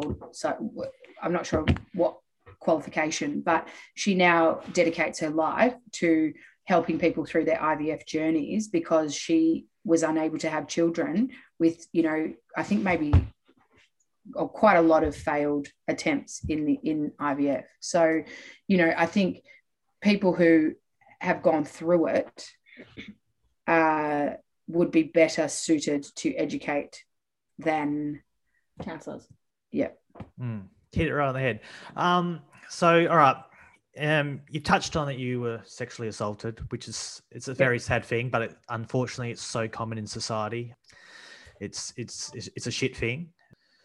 You know, so you talked about there's a lot of prodding and touching that's difficult to you know do. You, you're in the hands of a professional, uh, but essentially they're still a stranger. So compared to you know your partner that you did home insemination with back in the time, you know what is you know if, uh, we've got people who, no doubt listening today who have been sexually assaulted, and they're and they're wondering which pathway they should take. You know, um, from a mental state of mind, is this you know, uh, even if they are considered a professional, all this internal ultrasounds and prodding and that. Like, for instance, if you if you're medically infertile and you have no option of of, of doing the IVF route, you know, is this something that could be a deterrent of, between picking the clinic route or using home insemination in in the hands of either yourself doing it yourself or a partner inseminating you, rather than um, internal ultrasounds and prodding from essentially a stranger? Yeah, what would you what how would you um, explain that, or you know, um, tell other women who are sort of considering this path that probably are petrified about the thought of uh, you know even a professional being able to prod down there and, and all that. I think um, one thing that I have definitely, um, you know, after uh, going through everything that I have in my life, I came to a point being uh, pregnant with a two-year-old and and being on my own. I was deep down, dark in a hole, and decided to climb out of it and realize what was important to me. And one of, you know, one of those things was realizing how important my own mental health needed to be to be the best possible mum that I could be. So, my advice would be to anybody to always follow your gut. So, when we were at the clinic and we had a choice between Dr. A and Dr. B, and Dr. A was not available, it's not necessarily a reason to say, we'll choose Dr. B. I very much felt like a number. Mm. Um, and subsequently, Karaya and I will not go back to that doctor, even though, once again, if we go to the same clinic, same location, we have a choice between A and B. So B is just not an option. Um, I don't want to feel like a number, especially when I'm having someone inside of me. Um, I did explain my sexual past to him, but you know, he's like this, you know, old Russian dude who really was like, next, next, Yeah. next. You, you don't need that, do Um, you? no, definitely not. So uh, that would be my advice to really follow your gut. It's such a a difficult, hard situation to go through, and you need to feel comfortable. If you're feeling uncomfortable, then you need to stop and feel comfortable in an uncomfortable situation, if that makes sense without contradicting it. Mm. You know, there are a lot of blood tests and a lot of, of prodding and, and the drugs and everything. So, yes, if you're going through the counseling sessions and you feel like that you have more questions or you want more information, ask because there's no point for me looking back. I ticked all the boxes that I needed to to create a human being, which essentially I needed to actually realize the magnitude of bringing that human being into the world the way that I was at the time. So, you know, both personally in my life, but also going through that process. So I had in my head, I wanted another child and I was going to do anything uh, to do that. And that's not the reason that you should bring a child into the world to put yourself through all of that without really fully understanding the magnitude of that. So I, looking back, my gut feelings were all there. I just ignored them. Mm. So that would be my advice that, you know, do your research and, sp- you know, now there is a lot more awareness. There's a lot more to it in terms of Facebook and Instagram and, you know, blogs and, and all sorts of things. Reach out to people. If you resonate with somebody else's story, you know, I'm sure if they're on social media that they'd be willing to share their stories stories with you. So, you know, I've never kept my sexual assault quiet um, I dealt with it the way that that I did, you know, at the time. But it's something that you'll never forget. And um, you know, whether it be uh, having sex with a partner or going through IVF, you know, it's difficult for any woman to allow somebody to, um, you know, to enter that sacred space. So you need to feel comfortable. You have to. And you know, we keep touching on the counselling sessions, but do they tell you any information about you know the internal examinations and uh, you know all that that's involved? You know, like you need to make sure that you're comfortable, or this, you know, or see this person if you're not. Uh, you know, get extra help. You know, it's it, No. Not not for us anyway. I mean, and I'm only going to speak obviously about my own personal experience, but I really felt that the counselling sessions, it I'll say it again, it was like you have a child, therefore you're good to go. You know, Mm. you know what it's like to have a child. So um yeah, you, you you know, you'll be right kind of thing. But I really, really would like to see a change. And the, the change might already be there. I don't know because it's been five years since I went through it but I would really like to see a lot more education to women like myself who, um, yeah, that, that there are so many issues that I feel were just definitely not touched on, or if they were, not serious enough.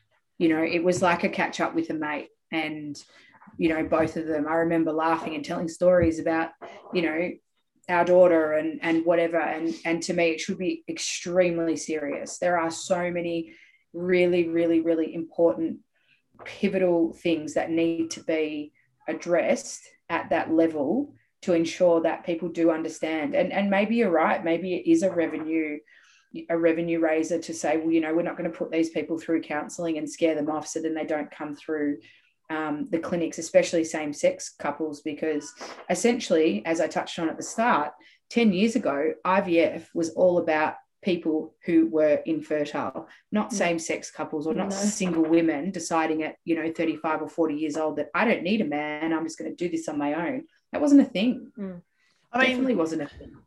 Do you feel that you know we're talking today, and the subjects that we've touched on uh, and brought up, you know, we've touched on a lot of things that should be raised in counselling that haven't. Would you Mhm. say this is like obviously I'm not counselling you, but for people listening, this would be more of a counselling session, listening to this That's right. podcast than going to a counsellor in terms of what they can learn. And I'd say and- we're raising a lot more awareness than than uh, was previously raised, definitely. You know, and and I, I I wouldn't be surprised if you know down the path I become one of those women that goes around and speaks about stuff like this, not in a um, you know I think I, I I've said to you already I'm not here to um, you know out the clinic or you know anything like that. I don't i don't think i think it's more of a leg- legislation problem where they're told that okay we need to tick this box in order to do this. Mm, no, well, but if the government I don't think it's an out. I don't see it as an us versus the clinic or hating the clinics or you know people quick to judge that. Um, I feel that we are here today to raise issues that things need to be done better, and if we can help couples in the future by absolutely by stamping up and raising awareness and talking about issues that are really affecting people that aren't getting done, you know, we need to yell out and say, there's a problem with this, this here, this is not elaborate here, there's not enough information here, this is what has affected me afterwards um, that I didn't get told about during. We've broken up, our relationship's broken up because, you know, we weren't aware of the hormone, you, you know, all, you know, so many stuff that we're talking about today which would be more essential for people than just going through a formality counselling session at a clinic currently. And really, Yeah, we should absolutely. people shouldn't having have to listen to a podcast to get this information. They should be hearing it Yeah, firsthand from the specialists.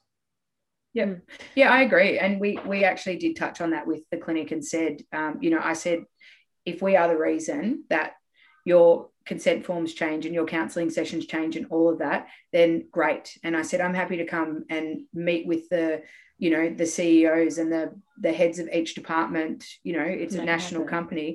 I'm happy to share my story. And good on the you. thing is we we go through this process again in victoria we are taking and the law doesn't change we're taking the same risk yeah. Yeah.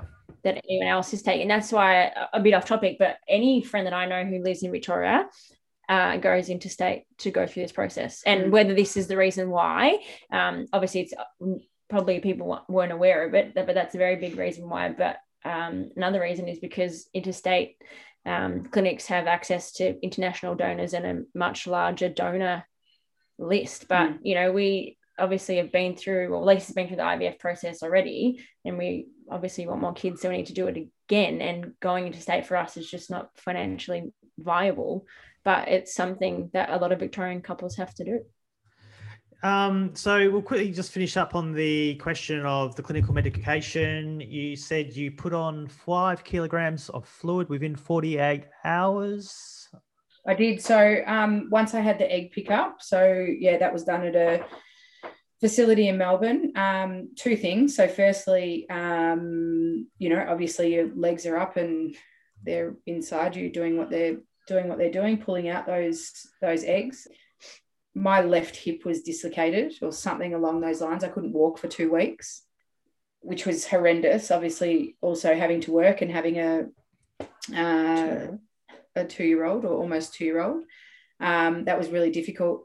But then I was very, very, very close to being readmitted back into hospital with hyperstimulation, whatever it's called, ovarian, Ovary, Syndrome. yeah, hyperstimulation. Yeah. whatever it's called. Yeah. Um, it was like it was horrendous. I literally I looked pregnant. I had yeah five kilos of of fluid. The pain was worse than my cesarean that I'd had. Um, well, both of them that I've had now. It was yeah, it was awful. And I, and once again, I don't think that the the doctor had really um, touched on the pain or the or the experience of what that may be. It was more like oh this is a side effect and what it will essentially delay is the opportunity to have a fresh embryo transfer. So for me um, what had happened is is exactly that. And then because i was so hell-bent on you know this child and everything going the way that I wanted it to go, you know, I lashed out at the clinic, I lashed out at the doctor, um, you know, all these hormones running through my body because my cycle was so irregular. The egg pickup had been done and the transfer was meant to be done in the December of 2016. Um, and my body just went, nah, that's not happening.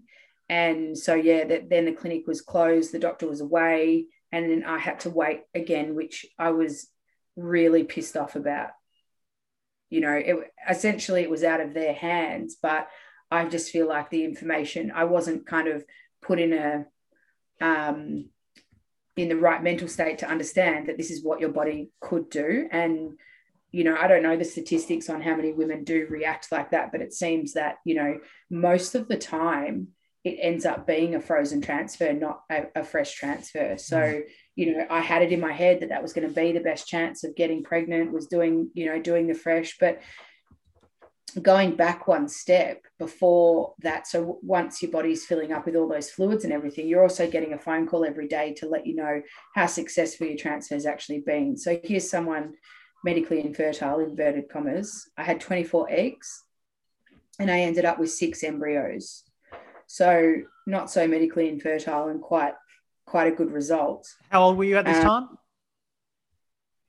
35, 34. Yep. 34. So you're you're on the very cusp of where it starts to deteriorate. You know, I mean, like you're at you're at a level where it's still, you know, you get good egg quality and and stuff like that as well. Uh, so you know your five six embryos that you've got, you know, you'd be relatively, you know, knowing that they're in good quality now in storage. Yeah, yeah, and and that, um, but you know, but that was really, I guess, also once again, and maybe, I, you know, maybe I wasn't listening, or maybe the information wasn't really um, conveyed, but I was kind of like, um,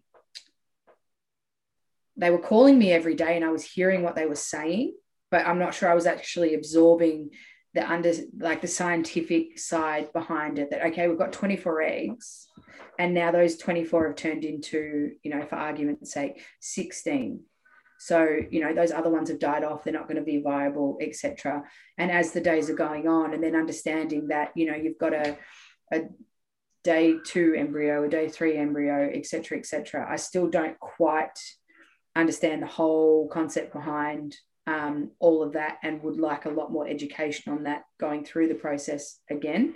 So my mindset is really like um, for, for Karaya and I to enter through this process is to throw out all of that that's happened, not dismiss it because it's definitely a huge, huge part of my life. Um, and also facing a huge grief, obviously, with with what's happening with these embryos, but to really take the the process on from start you know, with some of the information, obviously having gone through it, but to have a fresh start with it. But, you know, that was a really confronting process going, uh, oh, okay, well, six embryos, like, is that good? Is that bad? I don't know.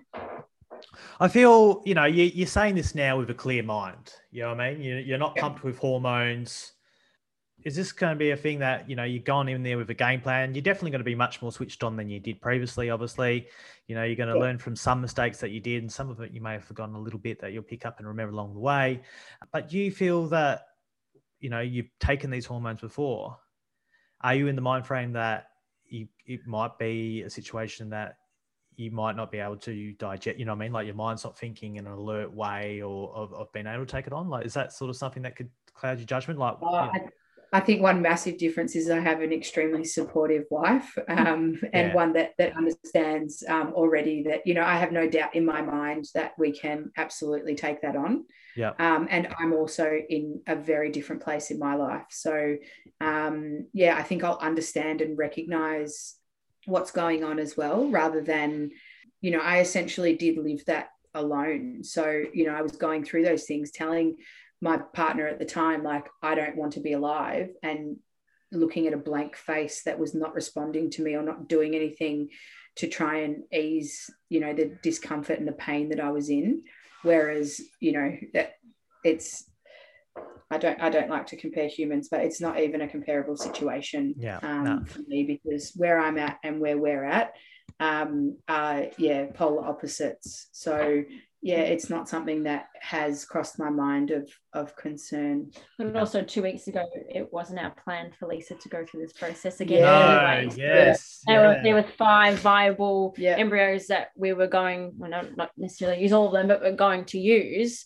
Um, and then all of a sudden, even almost three weeks ago now, they were like, shit, like we're going to have to, if Lisa wants more biological children in the world, if we want Mila to have biological siblings in the world, then that, yeah, that, that was is the there. Yeah, this is the only way. So now, five years on, my wife's almost 40. Like I the am. process is going to be different anyway because you might not mean- have 24 eggs you might be lucky to have five um So you, um, you know, you had six. So we're presuming your your, your first embryo worked first go. Yep. Yeah, it did. Um, yeah, it was amazing, you know, to get that, get that. Um, I did at the time, I had a, couple of really close friends. One of them had actually said to me, you know, I was talking about wanting another child, etc. And she had said to me, you know, I really, I think you should fix your relationship before you, um, you know, go and bring another child into the world. But I was hell bent that that's what I was doing. And I remember my, my two best friends at the time um, had both, you know, kind of warned me. And so when I found out, um, you know, that I was pregnant, it def- I definitely didn't have the excitement that I did for the first time around. The process was, you know, it was so taxing and emotional that, um, you know, I was really, really excited for Aaliyah. But yeah, it, it was definitely different. Uh, you know, you you go through so so much.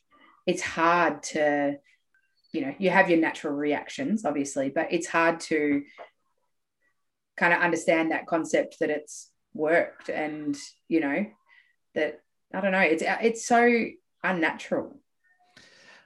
Yeah, no, it's you know, well, it's it's it's a free shot at it, isn't it? The first time, you know, so it's like, oh, we did it, you know, like it's worked. Yeah. like, wow, I'm going to be a mother.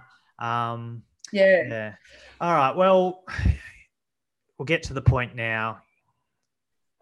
A couple of weeks ago, you receive a call. Where were you? What happened? What question? Uh, sitting at home, um, I missed the call from a, a number of interstate, and you know, didn't really think much of it. Um, I then the voicemail happened to come through late, so it was delayed for some reason.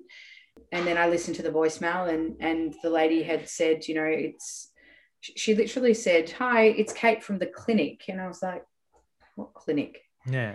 can you please give me a call back um, ASAP? I've sent you an email. I haven't gotten an email. Anyway, the email address that they had for me was an, an old email address. Um, so I called back, and then she said to me, um, you know, I'm, I'm really sorry to have to uh, deliver this news, but the, the donor that you have used to create your embryos has desi- decided not to be a part of the program anymore. So, what this means is that um, the embryos will need to be, I don't think she said destroyed, I think maybe discarded. Uh, she was extremely lovely and, and sympathetic and um, very, uh, she handled it very well given the obviously the sensitive nature of um, you know the the situation at hand. So she said to me you know in victoria the law was that um, basically you know if a donor withdraws his consent then that means that um, you can no longer use those embryos. And i said well that's okay. Can't we just transfer them to a different state? And she said unfortunately not. Um, it you know it's the agreement is the agreement at the time so you know it can't be um it can't be be changed So I'll, I'll hold on. I'll hold you up there quickly. Sure. Um, so you, got- you've, you've got these ones in storage.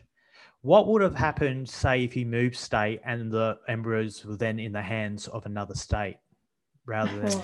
well that yeah that's what's happening to to to jess and leroy so essentially firstly you need to get um, permission to have the embryos transferred from state to state. So it's illegal. From VARTA, right? Yeah, you have to get permission from VARTA. So it's Damn illegal VARTA. to transfer embry- Mhm. embryos from state to state um, unless you get permission. So I believe that's what that's what they did. They moved from Victoria to, to South Australia, but yeah, no, it, it doesn't. It's the embryos are created in Victoria, so that stands with Victorian law. It doesn't all of a sudden change because you you've moved them. So for us, we we moved ours um, to Geelong, um, you know, still Victoria, obviously, but it still stands from when that agreement took place or when the um, the embryos were created. So I don't think to begin with I fully understood what she was saying to me. And then my sister was trying to call me and she my sister can be a bit persistent and she called me about three times in a row. And so I got off the phone and I called my sister back and I just burst into tears without oh, what's happening. Mm. I burst into tears without even saying hello. And she said, What's wrong? What's wrong? And I said, Something horrible has happened. And she said, What? Did your grandma pass away? And one thing for me is when I uh, when I was pregnant, um, so my grandparents have been a huge influence on my life. And when I was pregnant with with Miller, um, and then going into being a single mum with with two kids, I lost three grandparents in 13 months. So I only have one living. So my sister understood that if I was crying, it had to be something serious. And I said, no, they have to destroy the embryos. And she said, what do you mean? Anyway, she is 12 years younger than me and has recently been talking to fertility clinics because she has endometriosis and polycystic ovaries. And they've told her she needs to freeze her eggs. And she had a counseling session, and the counselor said to her, you know, was going through it. And my sister was saying, Look, my sister's been through this. It's horrible. You know, I'm really concerned about everything that I have to take. Um, my sister also has had epilepsy and, you know, other health issues. And she was really freaking out about it and really didn't walk away from the counseling session feeling any better. And so as I kind of composed myself, I, I said to her, look, I'm going to have to just absorb this and um, give you a call back. So Karai was in, in Melbourne um, running a school holiday program for our business. And I called her and I was just bawling my eyes out and she was sitting on the toilet. Don't know why you answer your phone while you're on the toilet, but um, she said, "What's wrong? What's wrong?" And I s- and I explained it to her, and she said, "Right, I'm coming home straight away." When I said the same thing with your sister, you just because you said the same thing, something bad has happened. I said your grandma, like just first thought was your grandma's passed away. Like that's what it was like. It was like someone had gone through grief and trauma. Hmm. Oh, it, it ripped out my heart. I just, I felt like I had failed Miller. You know, I have this one child that knows her dad and has had opportunity to to have, you know, a, a emotional connection. Which, when she's old enough to make that choice, you know, at the moment, due to the very sensitive nature of what has gone on with her dad, um, we have to keep her safe. And when it's her choice, when she's old enough to make the choice to, if she does reconnect with with her dad, that will be her choice. But with Miller, when I separated from my ex, we had to once the once Miller was born, the clinic came to us with information um, about connecting with the donor and whether we wanted to, you know, go on this list and and um, you know potentially if we're on the list and he's on the list and we find out that we're both on the list, then you know you can connect with with the donor. It was a really serious conversation for us to have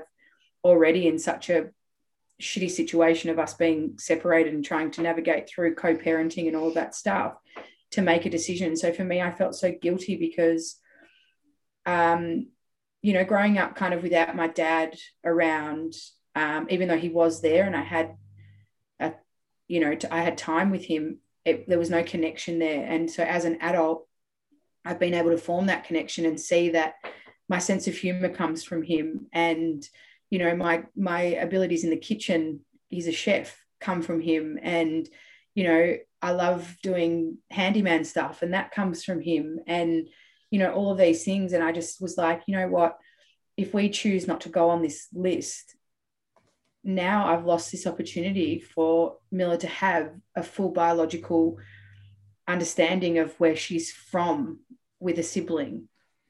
And you know i grew up with both of my sisters have a different dad to me but you know we both know our dads and we've never ever seen ourselves. You know it wasn't a case of like oh crap now i'm going to have three kids with three different dads and you know like that doesn't that doesn't bother me one one bit at all. It was more a case of this huge huge guilt of letting her down for being able to understand where she's from and why she might have some of the you know little intricacies that she has in her life. Um so yeah i was really scared and heartbroken. I just i really you know it took me probably that was on a friday too which was shit. I called the clinic back that afternoon again after you know and had some more questions and and tried to understand a little bit more. Over the weekend i um connected on some facebook groups um, which i instantly regretted because i had all these like Fuck him. angry lesbians coming at me and i was like this is not me like i'm not someone that's like you know fight the you know fight the fight i mean i would be fighting this but you know, I had people telling me like, oh, you need to fight it legally. You know, you this is rubbish. It can't be the law. Um, yeah, just really stuff that wasn't good for my mental um, state at that particular second. But what it did do was connect us with Jess and Leroy, which really helped me because it was understanding another family um, that was essentially in the same. You know, the clinic had told me that there were six families, including one that was currently 32 weeks pregnant. I felt instantly, you know, I'm a very empathetic person. And, you know, I've even thought about GoFundMe pages to try and help Jess and Leroy, for example, who are stuck in South Australia, having to start the process all over again with no support from their clinic there. And I just want to help them and I want to help families to not be put in this position because it's absolutely gut wrenching. It's absolutely heartbreaking for so many different reasons. Um, but I am thankful for social media for connecting us. I did actually get really scared, and and you know I'm one that expresses my feelings a lot. So I've you know told Karaya every step of the way how I'm feeling. But one thing I was like, shit, I wonder if Jess and Leroy have a, a child, and then all of a sudden Miller has a sibling, which you know I've since found out does, but I'm not sure I'm ready for that. Yeah. Um, it's something I've never ever even thought about. And I guess, you know, you have touched on obviously, you know, donating and having families that have had successful pregnancies and then, you know, the possibility of them connecting with each other. It's not something that my brain has absorbed or even had to think about until this moment. And it scared the shit out of me going, I don't know if I'm ready to for that to happen. You know, obviously found out that they do not have currently any children, but there are some children out there that that share this donor. Mm. Um, you know, he has been a donor for 10 years. And I believe there are several. You know, the clinic obviously has to watch, you know, some of the information that, but they've been quite um yeah, I, I just I think I would find it really weird to like to see another child and see my child in that child that's not mine. Yeah, it's interesting. Um, um, it's interesting, but you know, there's so many sides of the coin to look at, and it does take a, time, a lot of time to you know process that. And when you've got a lot of this going on yeah. in the background, that's it's a big issue in its own self. You know, yeah. you're not in that state of mind to process that. You know, for obviously, I've got a lot of time to look around and, and do this and speak to different people, and and and I've mm. done that. And I've noticed that if you put the the guest appearances in now, it'll be less. They'll be less dependent on wanting anything to do with me as much when they're older, you know, and so yeah. forth. You know, so do yeah. you do, do you do it now? Minimize the impact of the time capacity compared to in a later stage of doing it once they're more curious and and or build up so many questions in their mind that they feel more attachment or need to attach onto you rather than just get little bits of information at one time and this is also what i was saying um, touch on now is you know yeah, when you go through the process of using the clinic now, you can uh, put your name down whether or not you want to connect with the donor or the donor connects with you, blah, blah, blah. Now, do you feel that if you had the ability to connect on a personal level with the donor, whether it be by email or Facebook Messenger, that he would feel, you know, you could present your case of um, hey like this girl we got really wants a direct blooded sibling you know like you know um, but once it, for me you know i don't if i'm a donor donor at a clinic i don't know who you are i can't see the emotions you're going through i can't see you know um, i can't process in my head how important your child is to have a, a, a direct relationship with the, the next child um, you know, that you could press your case to him. And then, you know, when people normally talk it through and they see a side of it going, well, the, oh, oh, actually, yeah, I will keep my, my, my sperm there. It seems like, okay, so this is what's happened in Victoria that you've alerted me of. After ten, five, um, five, 10 years, they ring up and say, do you want to be on the program? They legally have to do this. Mm-hmm. So they've rang up this donor. They've reminded him that his sperm's uh, uh, still there, or there's embryos created, and he's gone, "Nah, take me off the program." Now, when they called him, have they what what did they, did they tell him? You know, did they speak to him? Well, we got you know someone's this couple here spent twenty thousand dollars. This couple here spent over thirty-five thousand uh, dollars. This person here's got um, a child already that wants to have a, um, a direct sibling.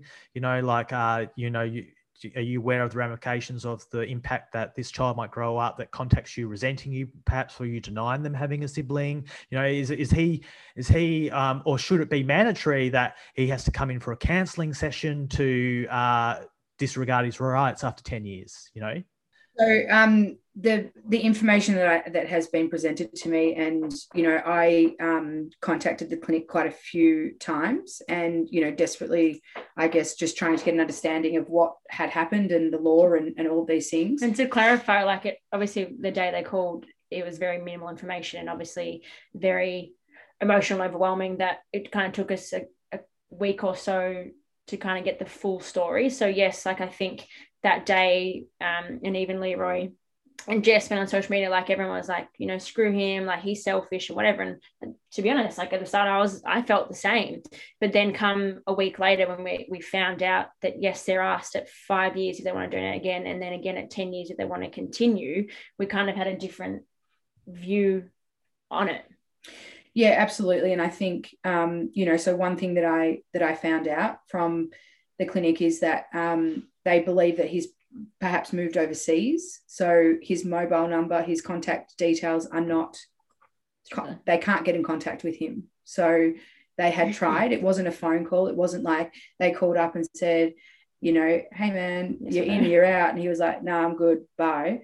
It, it's literally, it was via email where he's filled in the attached form and sent it back. So they've then reached out again. Um, the and the information that, that, that the clinic gave me was that his response was you know at a silly hour of the um, of the morning. So they feel like that maybe he's moved overseas given that also his phone is disconnected and, and not available.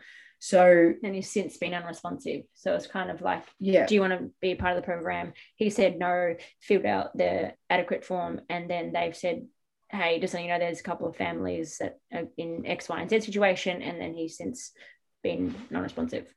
So the clinic did say to me, I don't want you to to hold on to hope, but we have, um, you know, really given also that the the lady that's 32, 33 weeks pregnant, um, who's just started her journey um, and wanted biological siblings as well. You know, that that would be absolutely, I mean, it's, it's gut wrenching for us, but I can't even imagine being pregnant and then being told that after you've just gone through all of this, and I don't know, you know, how many tries they had before that or whatever. So I believe, um, you know, they have tried to make contact with him in regards to that and really, um, you know, get him to understand, you know, the severity of this. But also, one thing that has been made aware to me is that there's not a like you're in or you're out. So it's not like you can say, um, yeah, yeah, cool. Like I'm I'm in, and you can use those embryos, but don't use any more of my sperm.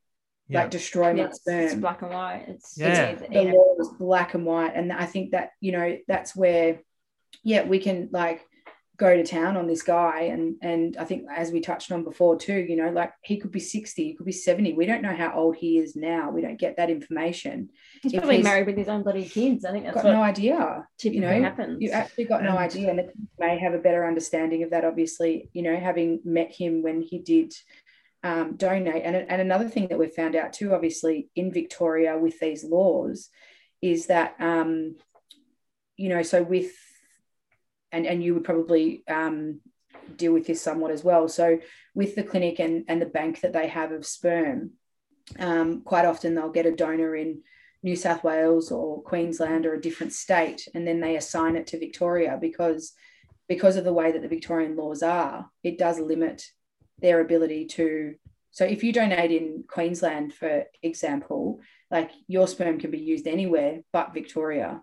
Mm. So they need to assign to allow more Victorian sperm donors.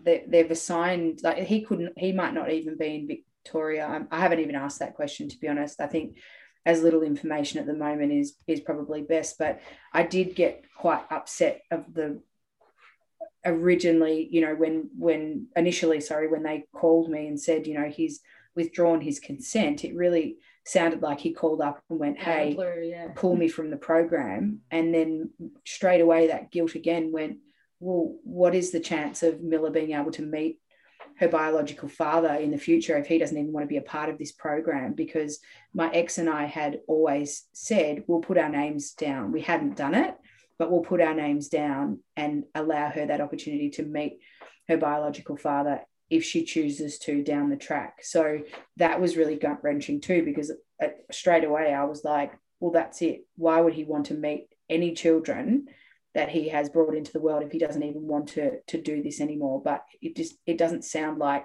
that is necessarily the case and and not an assumption that i should be making obviously without the information at hand. But because i think the nature of it the clinic had you know their legal team and their admin team and they were in meetings you know obviously it had come out at at monash ivf a couple of weeks before that um, and you know the fertility lawyer Stephen Page had come out and said basically you've got no hope of fighting it. Yes, we can fight to change the law for the future, but for this particular situation, there is no hope. So, you know, let's try and and it probably took me about it took me a few days and I spoke to to one of my my best mates who lives in Uganda and I said, "Do I want to fight this, mate?" And she said, "Absolutely you do. Like why would you not?" and you know she is miller's godmother and um, you know kind of uh, yeah was absolutely an amazing support during the, the pregnancy and afterwards and everything and she was like you, you know you just you've got to do this to So, yeah, change need to make some noise about it. Yeah. Their words. You Yeah. need to make a choice to either keep it, you know, close to our family and just let everyone know, or make some noise. And we made some fucking noise, and I think it's working. yeah Well, you know, we talk about the counselling, the information session, given Victoria, and we know we've got this VARTA situation that claims to be the world's best monitoring and the best regulators and all this sort of stuff. And, you know, important issues like this, it seems like, you know, they really should be pushing a bit harder as well and doing something and and, and putting your your story across and rather than not just shaking heads and doing this and, and actually making something happen, you know, like, you know, getting results done. Um, but basically, this information uh, counselling session that you had, given the laws that the clinics know that they have in place, that they have to contact after five years or 10 years and, and ring up and say, do you still want to be part of the program? Should it be important to have on the, you know, when you're selecting a donor and looking at the stat sheet and all that, should it be a very important question that's on the stat sheet saying to the donor that they've explained that his um, right to withdraw consent after 10 years and what is his views on people that have current, you know, um, you know, right now? Because everyone changes in ten years as well. But if you got strong morals and values on how strong um, it is for you to uh, enable people to have direct siblings from your help, or people already spent tens, twenty thousand, thirty thousand dollars in embryo storage what is their values and morals in terms of people going through that pain and leave that you know like do would you say you know ask them the question where would you morally stand if this happened to you? Like would you you know is this something that you could decide to change your mind on in 10 years or is this something you're very strongly opinionated on the you know? Because i mean a person could sit on the fence and, and say i honestly don't know and that could be their answer that they put on that sheet. And mm. or that or someone could say no uh, no matter what happens in my life, this is, you know, if I've gone through this process, it's very important for me. Uh, you know, mm. morally, I want to let these people know who pick me that your, your embryos are safe. You know, do you feel that should be a question and put to the counselling for these men to, you know, think about the future rather than think about the current moment they're in when they go in there at the time? Like there is obviously a question there about why do you want to help people and why do you want to donate, and all of the answers are very flattering. But yeah, it wouldn't bloody hurt to be a bit more elaborate on that and say, you know, what's the plan in 10 years? But it's so hard to make a call. Like, you know, young guys come in and maybe single, maybe not, and then, you know, happy to give their sperm out. And then 10 years later, they're married with their own kids or hmm. moved overseas or who knows. But I one go, thing that, um, that we've been speaking to the um, donor team about is about what year that they donated. Mm. So five years ago, if you knew that he had donated five years prior, then you're like, oh, maybe I won't choose him, knowing yeah. that in 10 years' time, his choice. So maybe it's more, um, it needs to be around um, how long ago they donated and giving, providing that information to those going through the IVF process. They, the, the, yeah, two things I think the donor profiles that get given to us as patients there are a lot of donor profiles that are incomplete. And when I say that, it's a choice. There are, speaking to the donor team now, um, you know, there was a couple of, uh, in particular that we've been looking at, and the guy has been extremely helpful. Um, and and they've kind of um, uh, drawn us towards newer donors. So doesn't so it's less likely to happen again. Doesn't mean it won't. Yeah, if the laws not change, but but you've got you know you'll be oh, fifty. You'll be fifty by the time mm. this yes. donor can cancel all this time. Whereas opposed if you yeah, if you pick an eight year donor that donated eight years ago, you know you might potentially yeah. have two two years. Um, yeah. yeah. that's a very important thing that people should be aware of. You know, these clinics are aware of the laws that are they have to abide to, and they should be giving that information out and letting people know this. Because, as you said, we're coming up to a, um, a time now where there's a lot of same-sex couples having babies. They're picking a donor that sounds good off paper, uh, which their yeah. lifespan or sperm may be two years or one year left. You know, and then you know you want that comfort of mind, knowing the, the how shit the laws are to uh, mm. you know to say, okay, yes, we can get all our babies out within two. Um, um, 10 years, that's not a problem with us. Or, you know, mm. potentially mm. three years, or we only want one anyway. So we'll be, you know, be able to to do that. Um, mm. Yeah, so you've raised a really good point. Uh, look, we're going to have to finish up. Uh, we've touched on. I was just going to say, sorry, one more thing mm-hmm. on the on those donor forms. There are too many. I think that if you want to be a donor, then you should be made to complete the form. So there are there are donors that are listed that they you know there's two sheets of questions that they get asked. And more often than not those questions are not answered. And it doesn't say na or don't know or not sure. They're just blank. The way i see it is if, if a donor is too lazy to a- uh, answer those questions on a two piece paper i mean it's i don't know. For me it doesn't seem like their minds in it for the right reasons, or you know, we don't know what their mind's in it. Um, but I would advise, and this is just my own personal opinion, everyone can take it for granted. grain of salt. I would not be picking a donor that doesn't uh, can't be bothered yeah, filling out a form. Yeah, we've said that. Neither yeah. would we, but I, yeah. I think that it should be a, a requirement. oh, I, I agree. I, I, oh, you know, I, oh, look, I agree and disagree because if they're required, then you, you, could be fooled. You know what I mean? Like going, oh, okay, all these guys are committed in answering all these questions. Yeah. If a guy, if a guy can't be bothered answering the question, should be like, well, if he can't be able to bother answering these questions, is he really the right guy for us? I mean, I mean, to me, it sounds Yeah. like he's non-committal. He's not commi- uh, not driven in life to be able to, you know, fill out a piece of paper. If you don't have the ability to fill out a piece of paper, well, I'm sorry, I don't want my children being born from your sperm. I mean, that's how I'd say it. But I mean, I could be completely wrong, and people would probably think, uh, uh, and everyone would find a reason to disagree with me, or some people would fully agree with me. I mean, you can never have hundred percent people agree with you, No, uh, no matter how logical you might sound to yourself or put it out there. But we'll finish up.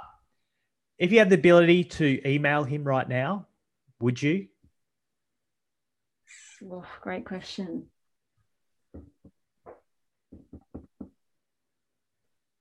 He, he- like I think we said this before, he's purely exercised his right based on what the law is. And okay, so that's the law. If he's listening to this podcast right now and he's sitting on the fence, you know, he hasn't responded back any further and he's listening to it, what would you like to say to him right now? Um, Yeah, yeah. I'm not angry at him. I I think after two weeks of absorbing this now, like Karai just said, he's exercised his right. So I'm not sure that I have much to say to him. I want to change the way this process goes about, and I want to change the law. Mhm. I really am not focused on him and his choices because if we are going to sit here and take away someone's choice, It's not fair. it's not fair. yeah, I think we'd rather use our energy in changing the law. Like we spoke about it briefly before. The law should not be so black and white. It should be, do you want to be a part of the program anymore and, you know, continue using your sperm? He can say no, but I want the embryos that have been created to be used where possible, hmm. not, you know, yay or nay and everything's destroyed. Like that's, what I would say to him, this has happened for a reason, but I hope that in some capacity, he's able to offer our daughter any answers that she may want when she's older. Yeah, and I personally think if Victoria is going to keep this law, that they should have a mandatory. If they want to change their mind after ten years, that they should have another counselling session that explains, you know, what they're doing to potential the mental health of the people that they've helped previously, and then ask, and then say, do you want to go through this, and then then they sign it, and then if you know if if, that's if we can Yeah, compromise a if we, if, if we can compromise halfway rather than uh, an email that just says nah um Yep. you know i feel that's very you know the process is not there in terms of you know being able to explain both sides yeah humane. It's not humane. Uh, so right now the laws are really bad they need to be progress to at least you know uh, put across other people's side of the story of what they've gone through you know you've gone through a lot mentally physically uh, you're going to go through this again now. You've got a great support, loving partner in Kara, and uh, you know. So I wish you, I wish you, I wish you, I wish you all the best. Um, Thank you know, it's sad this has happened to you, and I really love your attitudes in terms of wanting to make change for people for the future because what you've gone through, no one should have to go through. It should be, as I said, we there's ways of going about. There's ways that the laws can change, and they need, you know, they need to step up and amend this or look at this and you know even if it's just making a, a mandatory counseling session that they have to go through uh you know rather than saying nah you know uh, it's a long way and uh you know so th- there's there's lots of work to be done and i really appreciate you guys coming on the show today We'll link your socials to the episode app, um, episode podcast information on the website. So, your socials, any other information, the sign a petition forms, and all that sort of stuff. We'll link that all there for everyone to go in and have a look on the spermdonationworld.com website. And uh, yeah, follow them on Instagram. Uh, you know, f- feel free to add the uh, add some messages of support and wisdom. Uh, any angriness, we don't need it. No one needs it. You know, we're going through they're going through a lot right now. Uh, positive thoughts, positive vibes. Uh, really appreciate your time and thank you for this. Thanks for so having us. much. Truly such an open-ended word for me.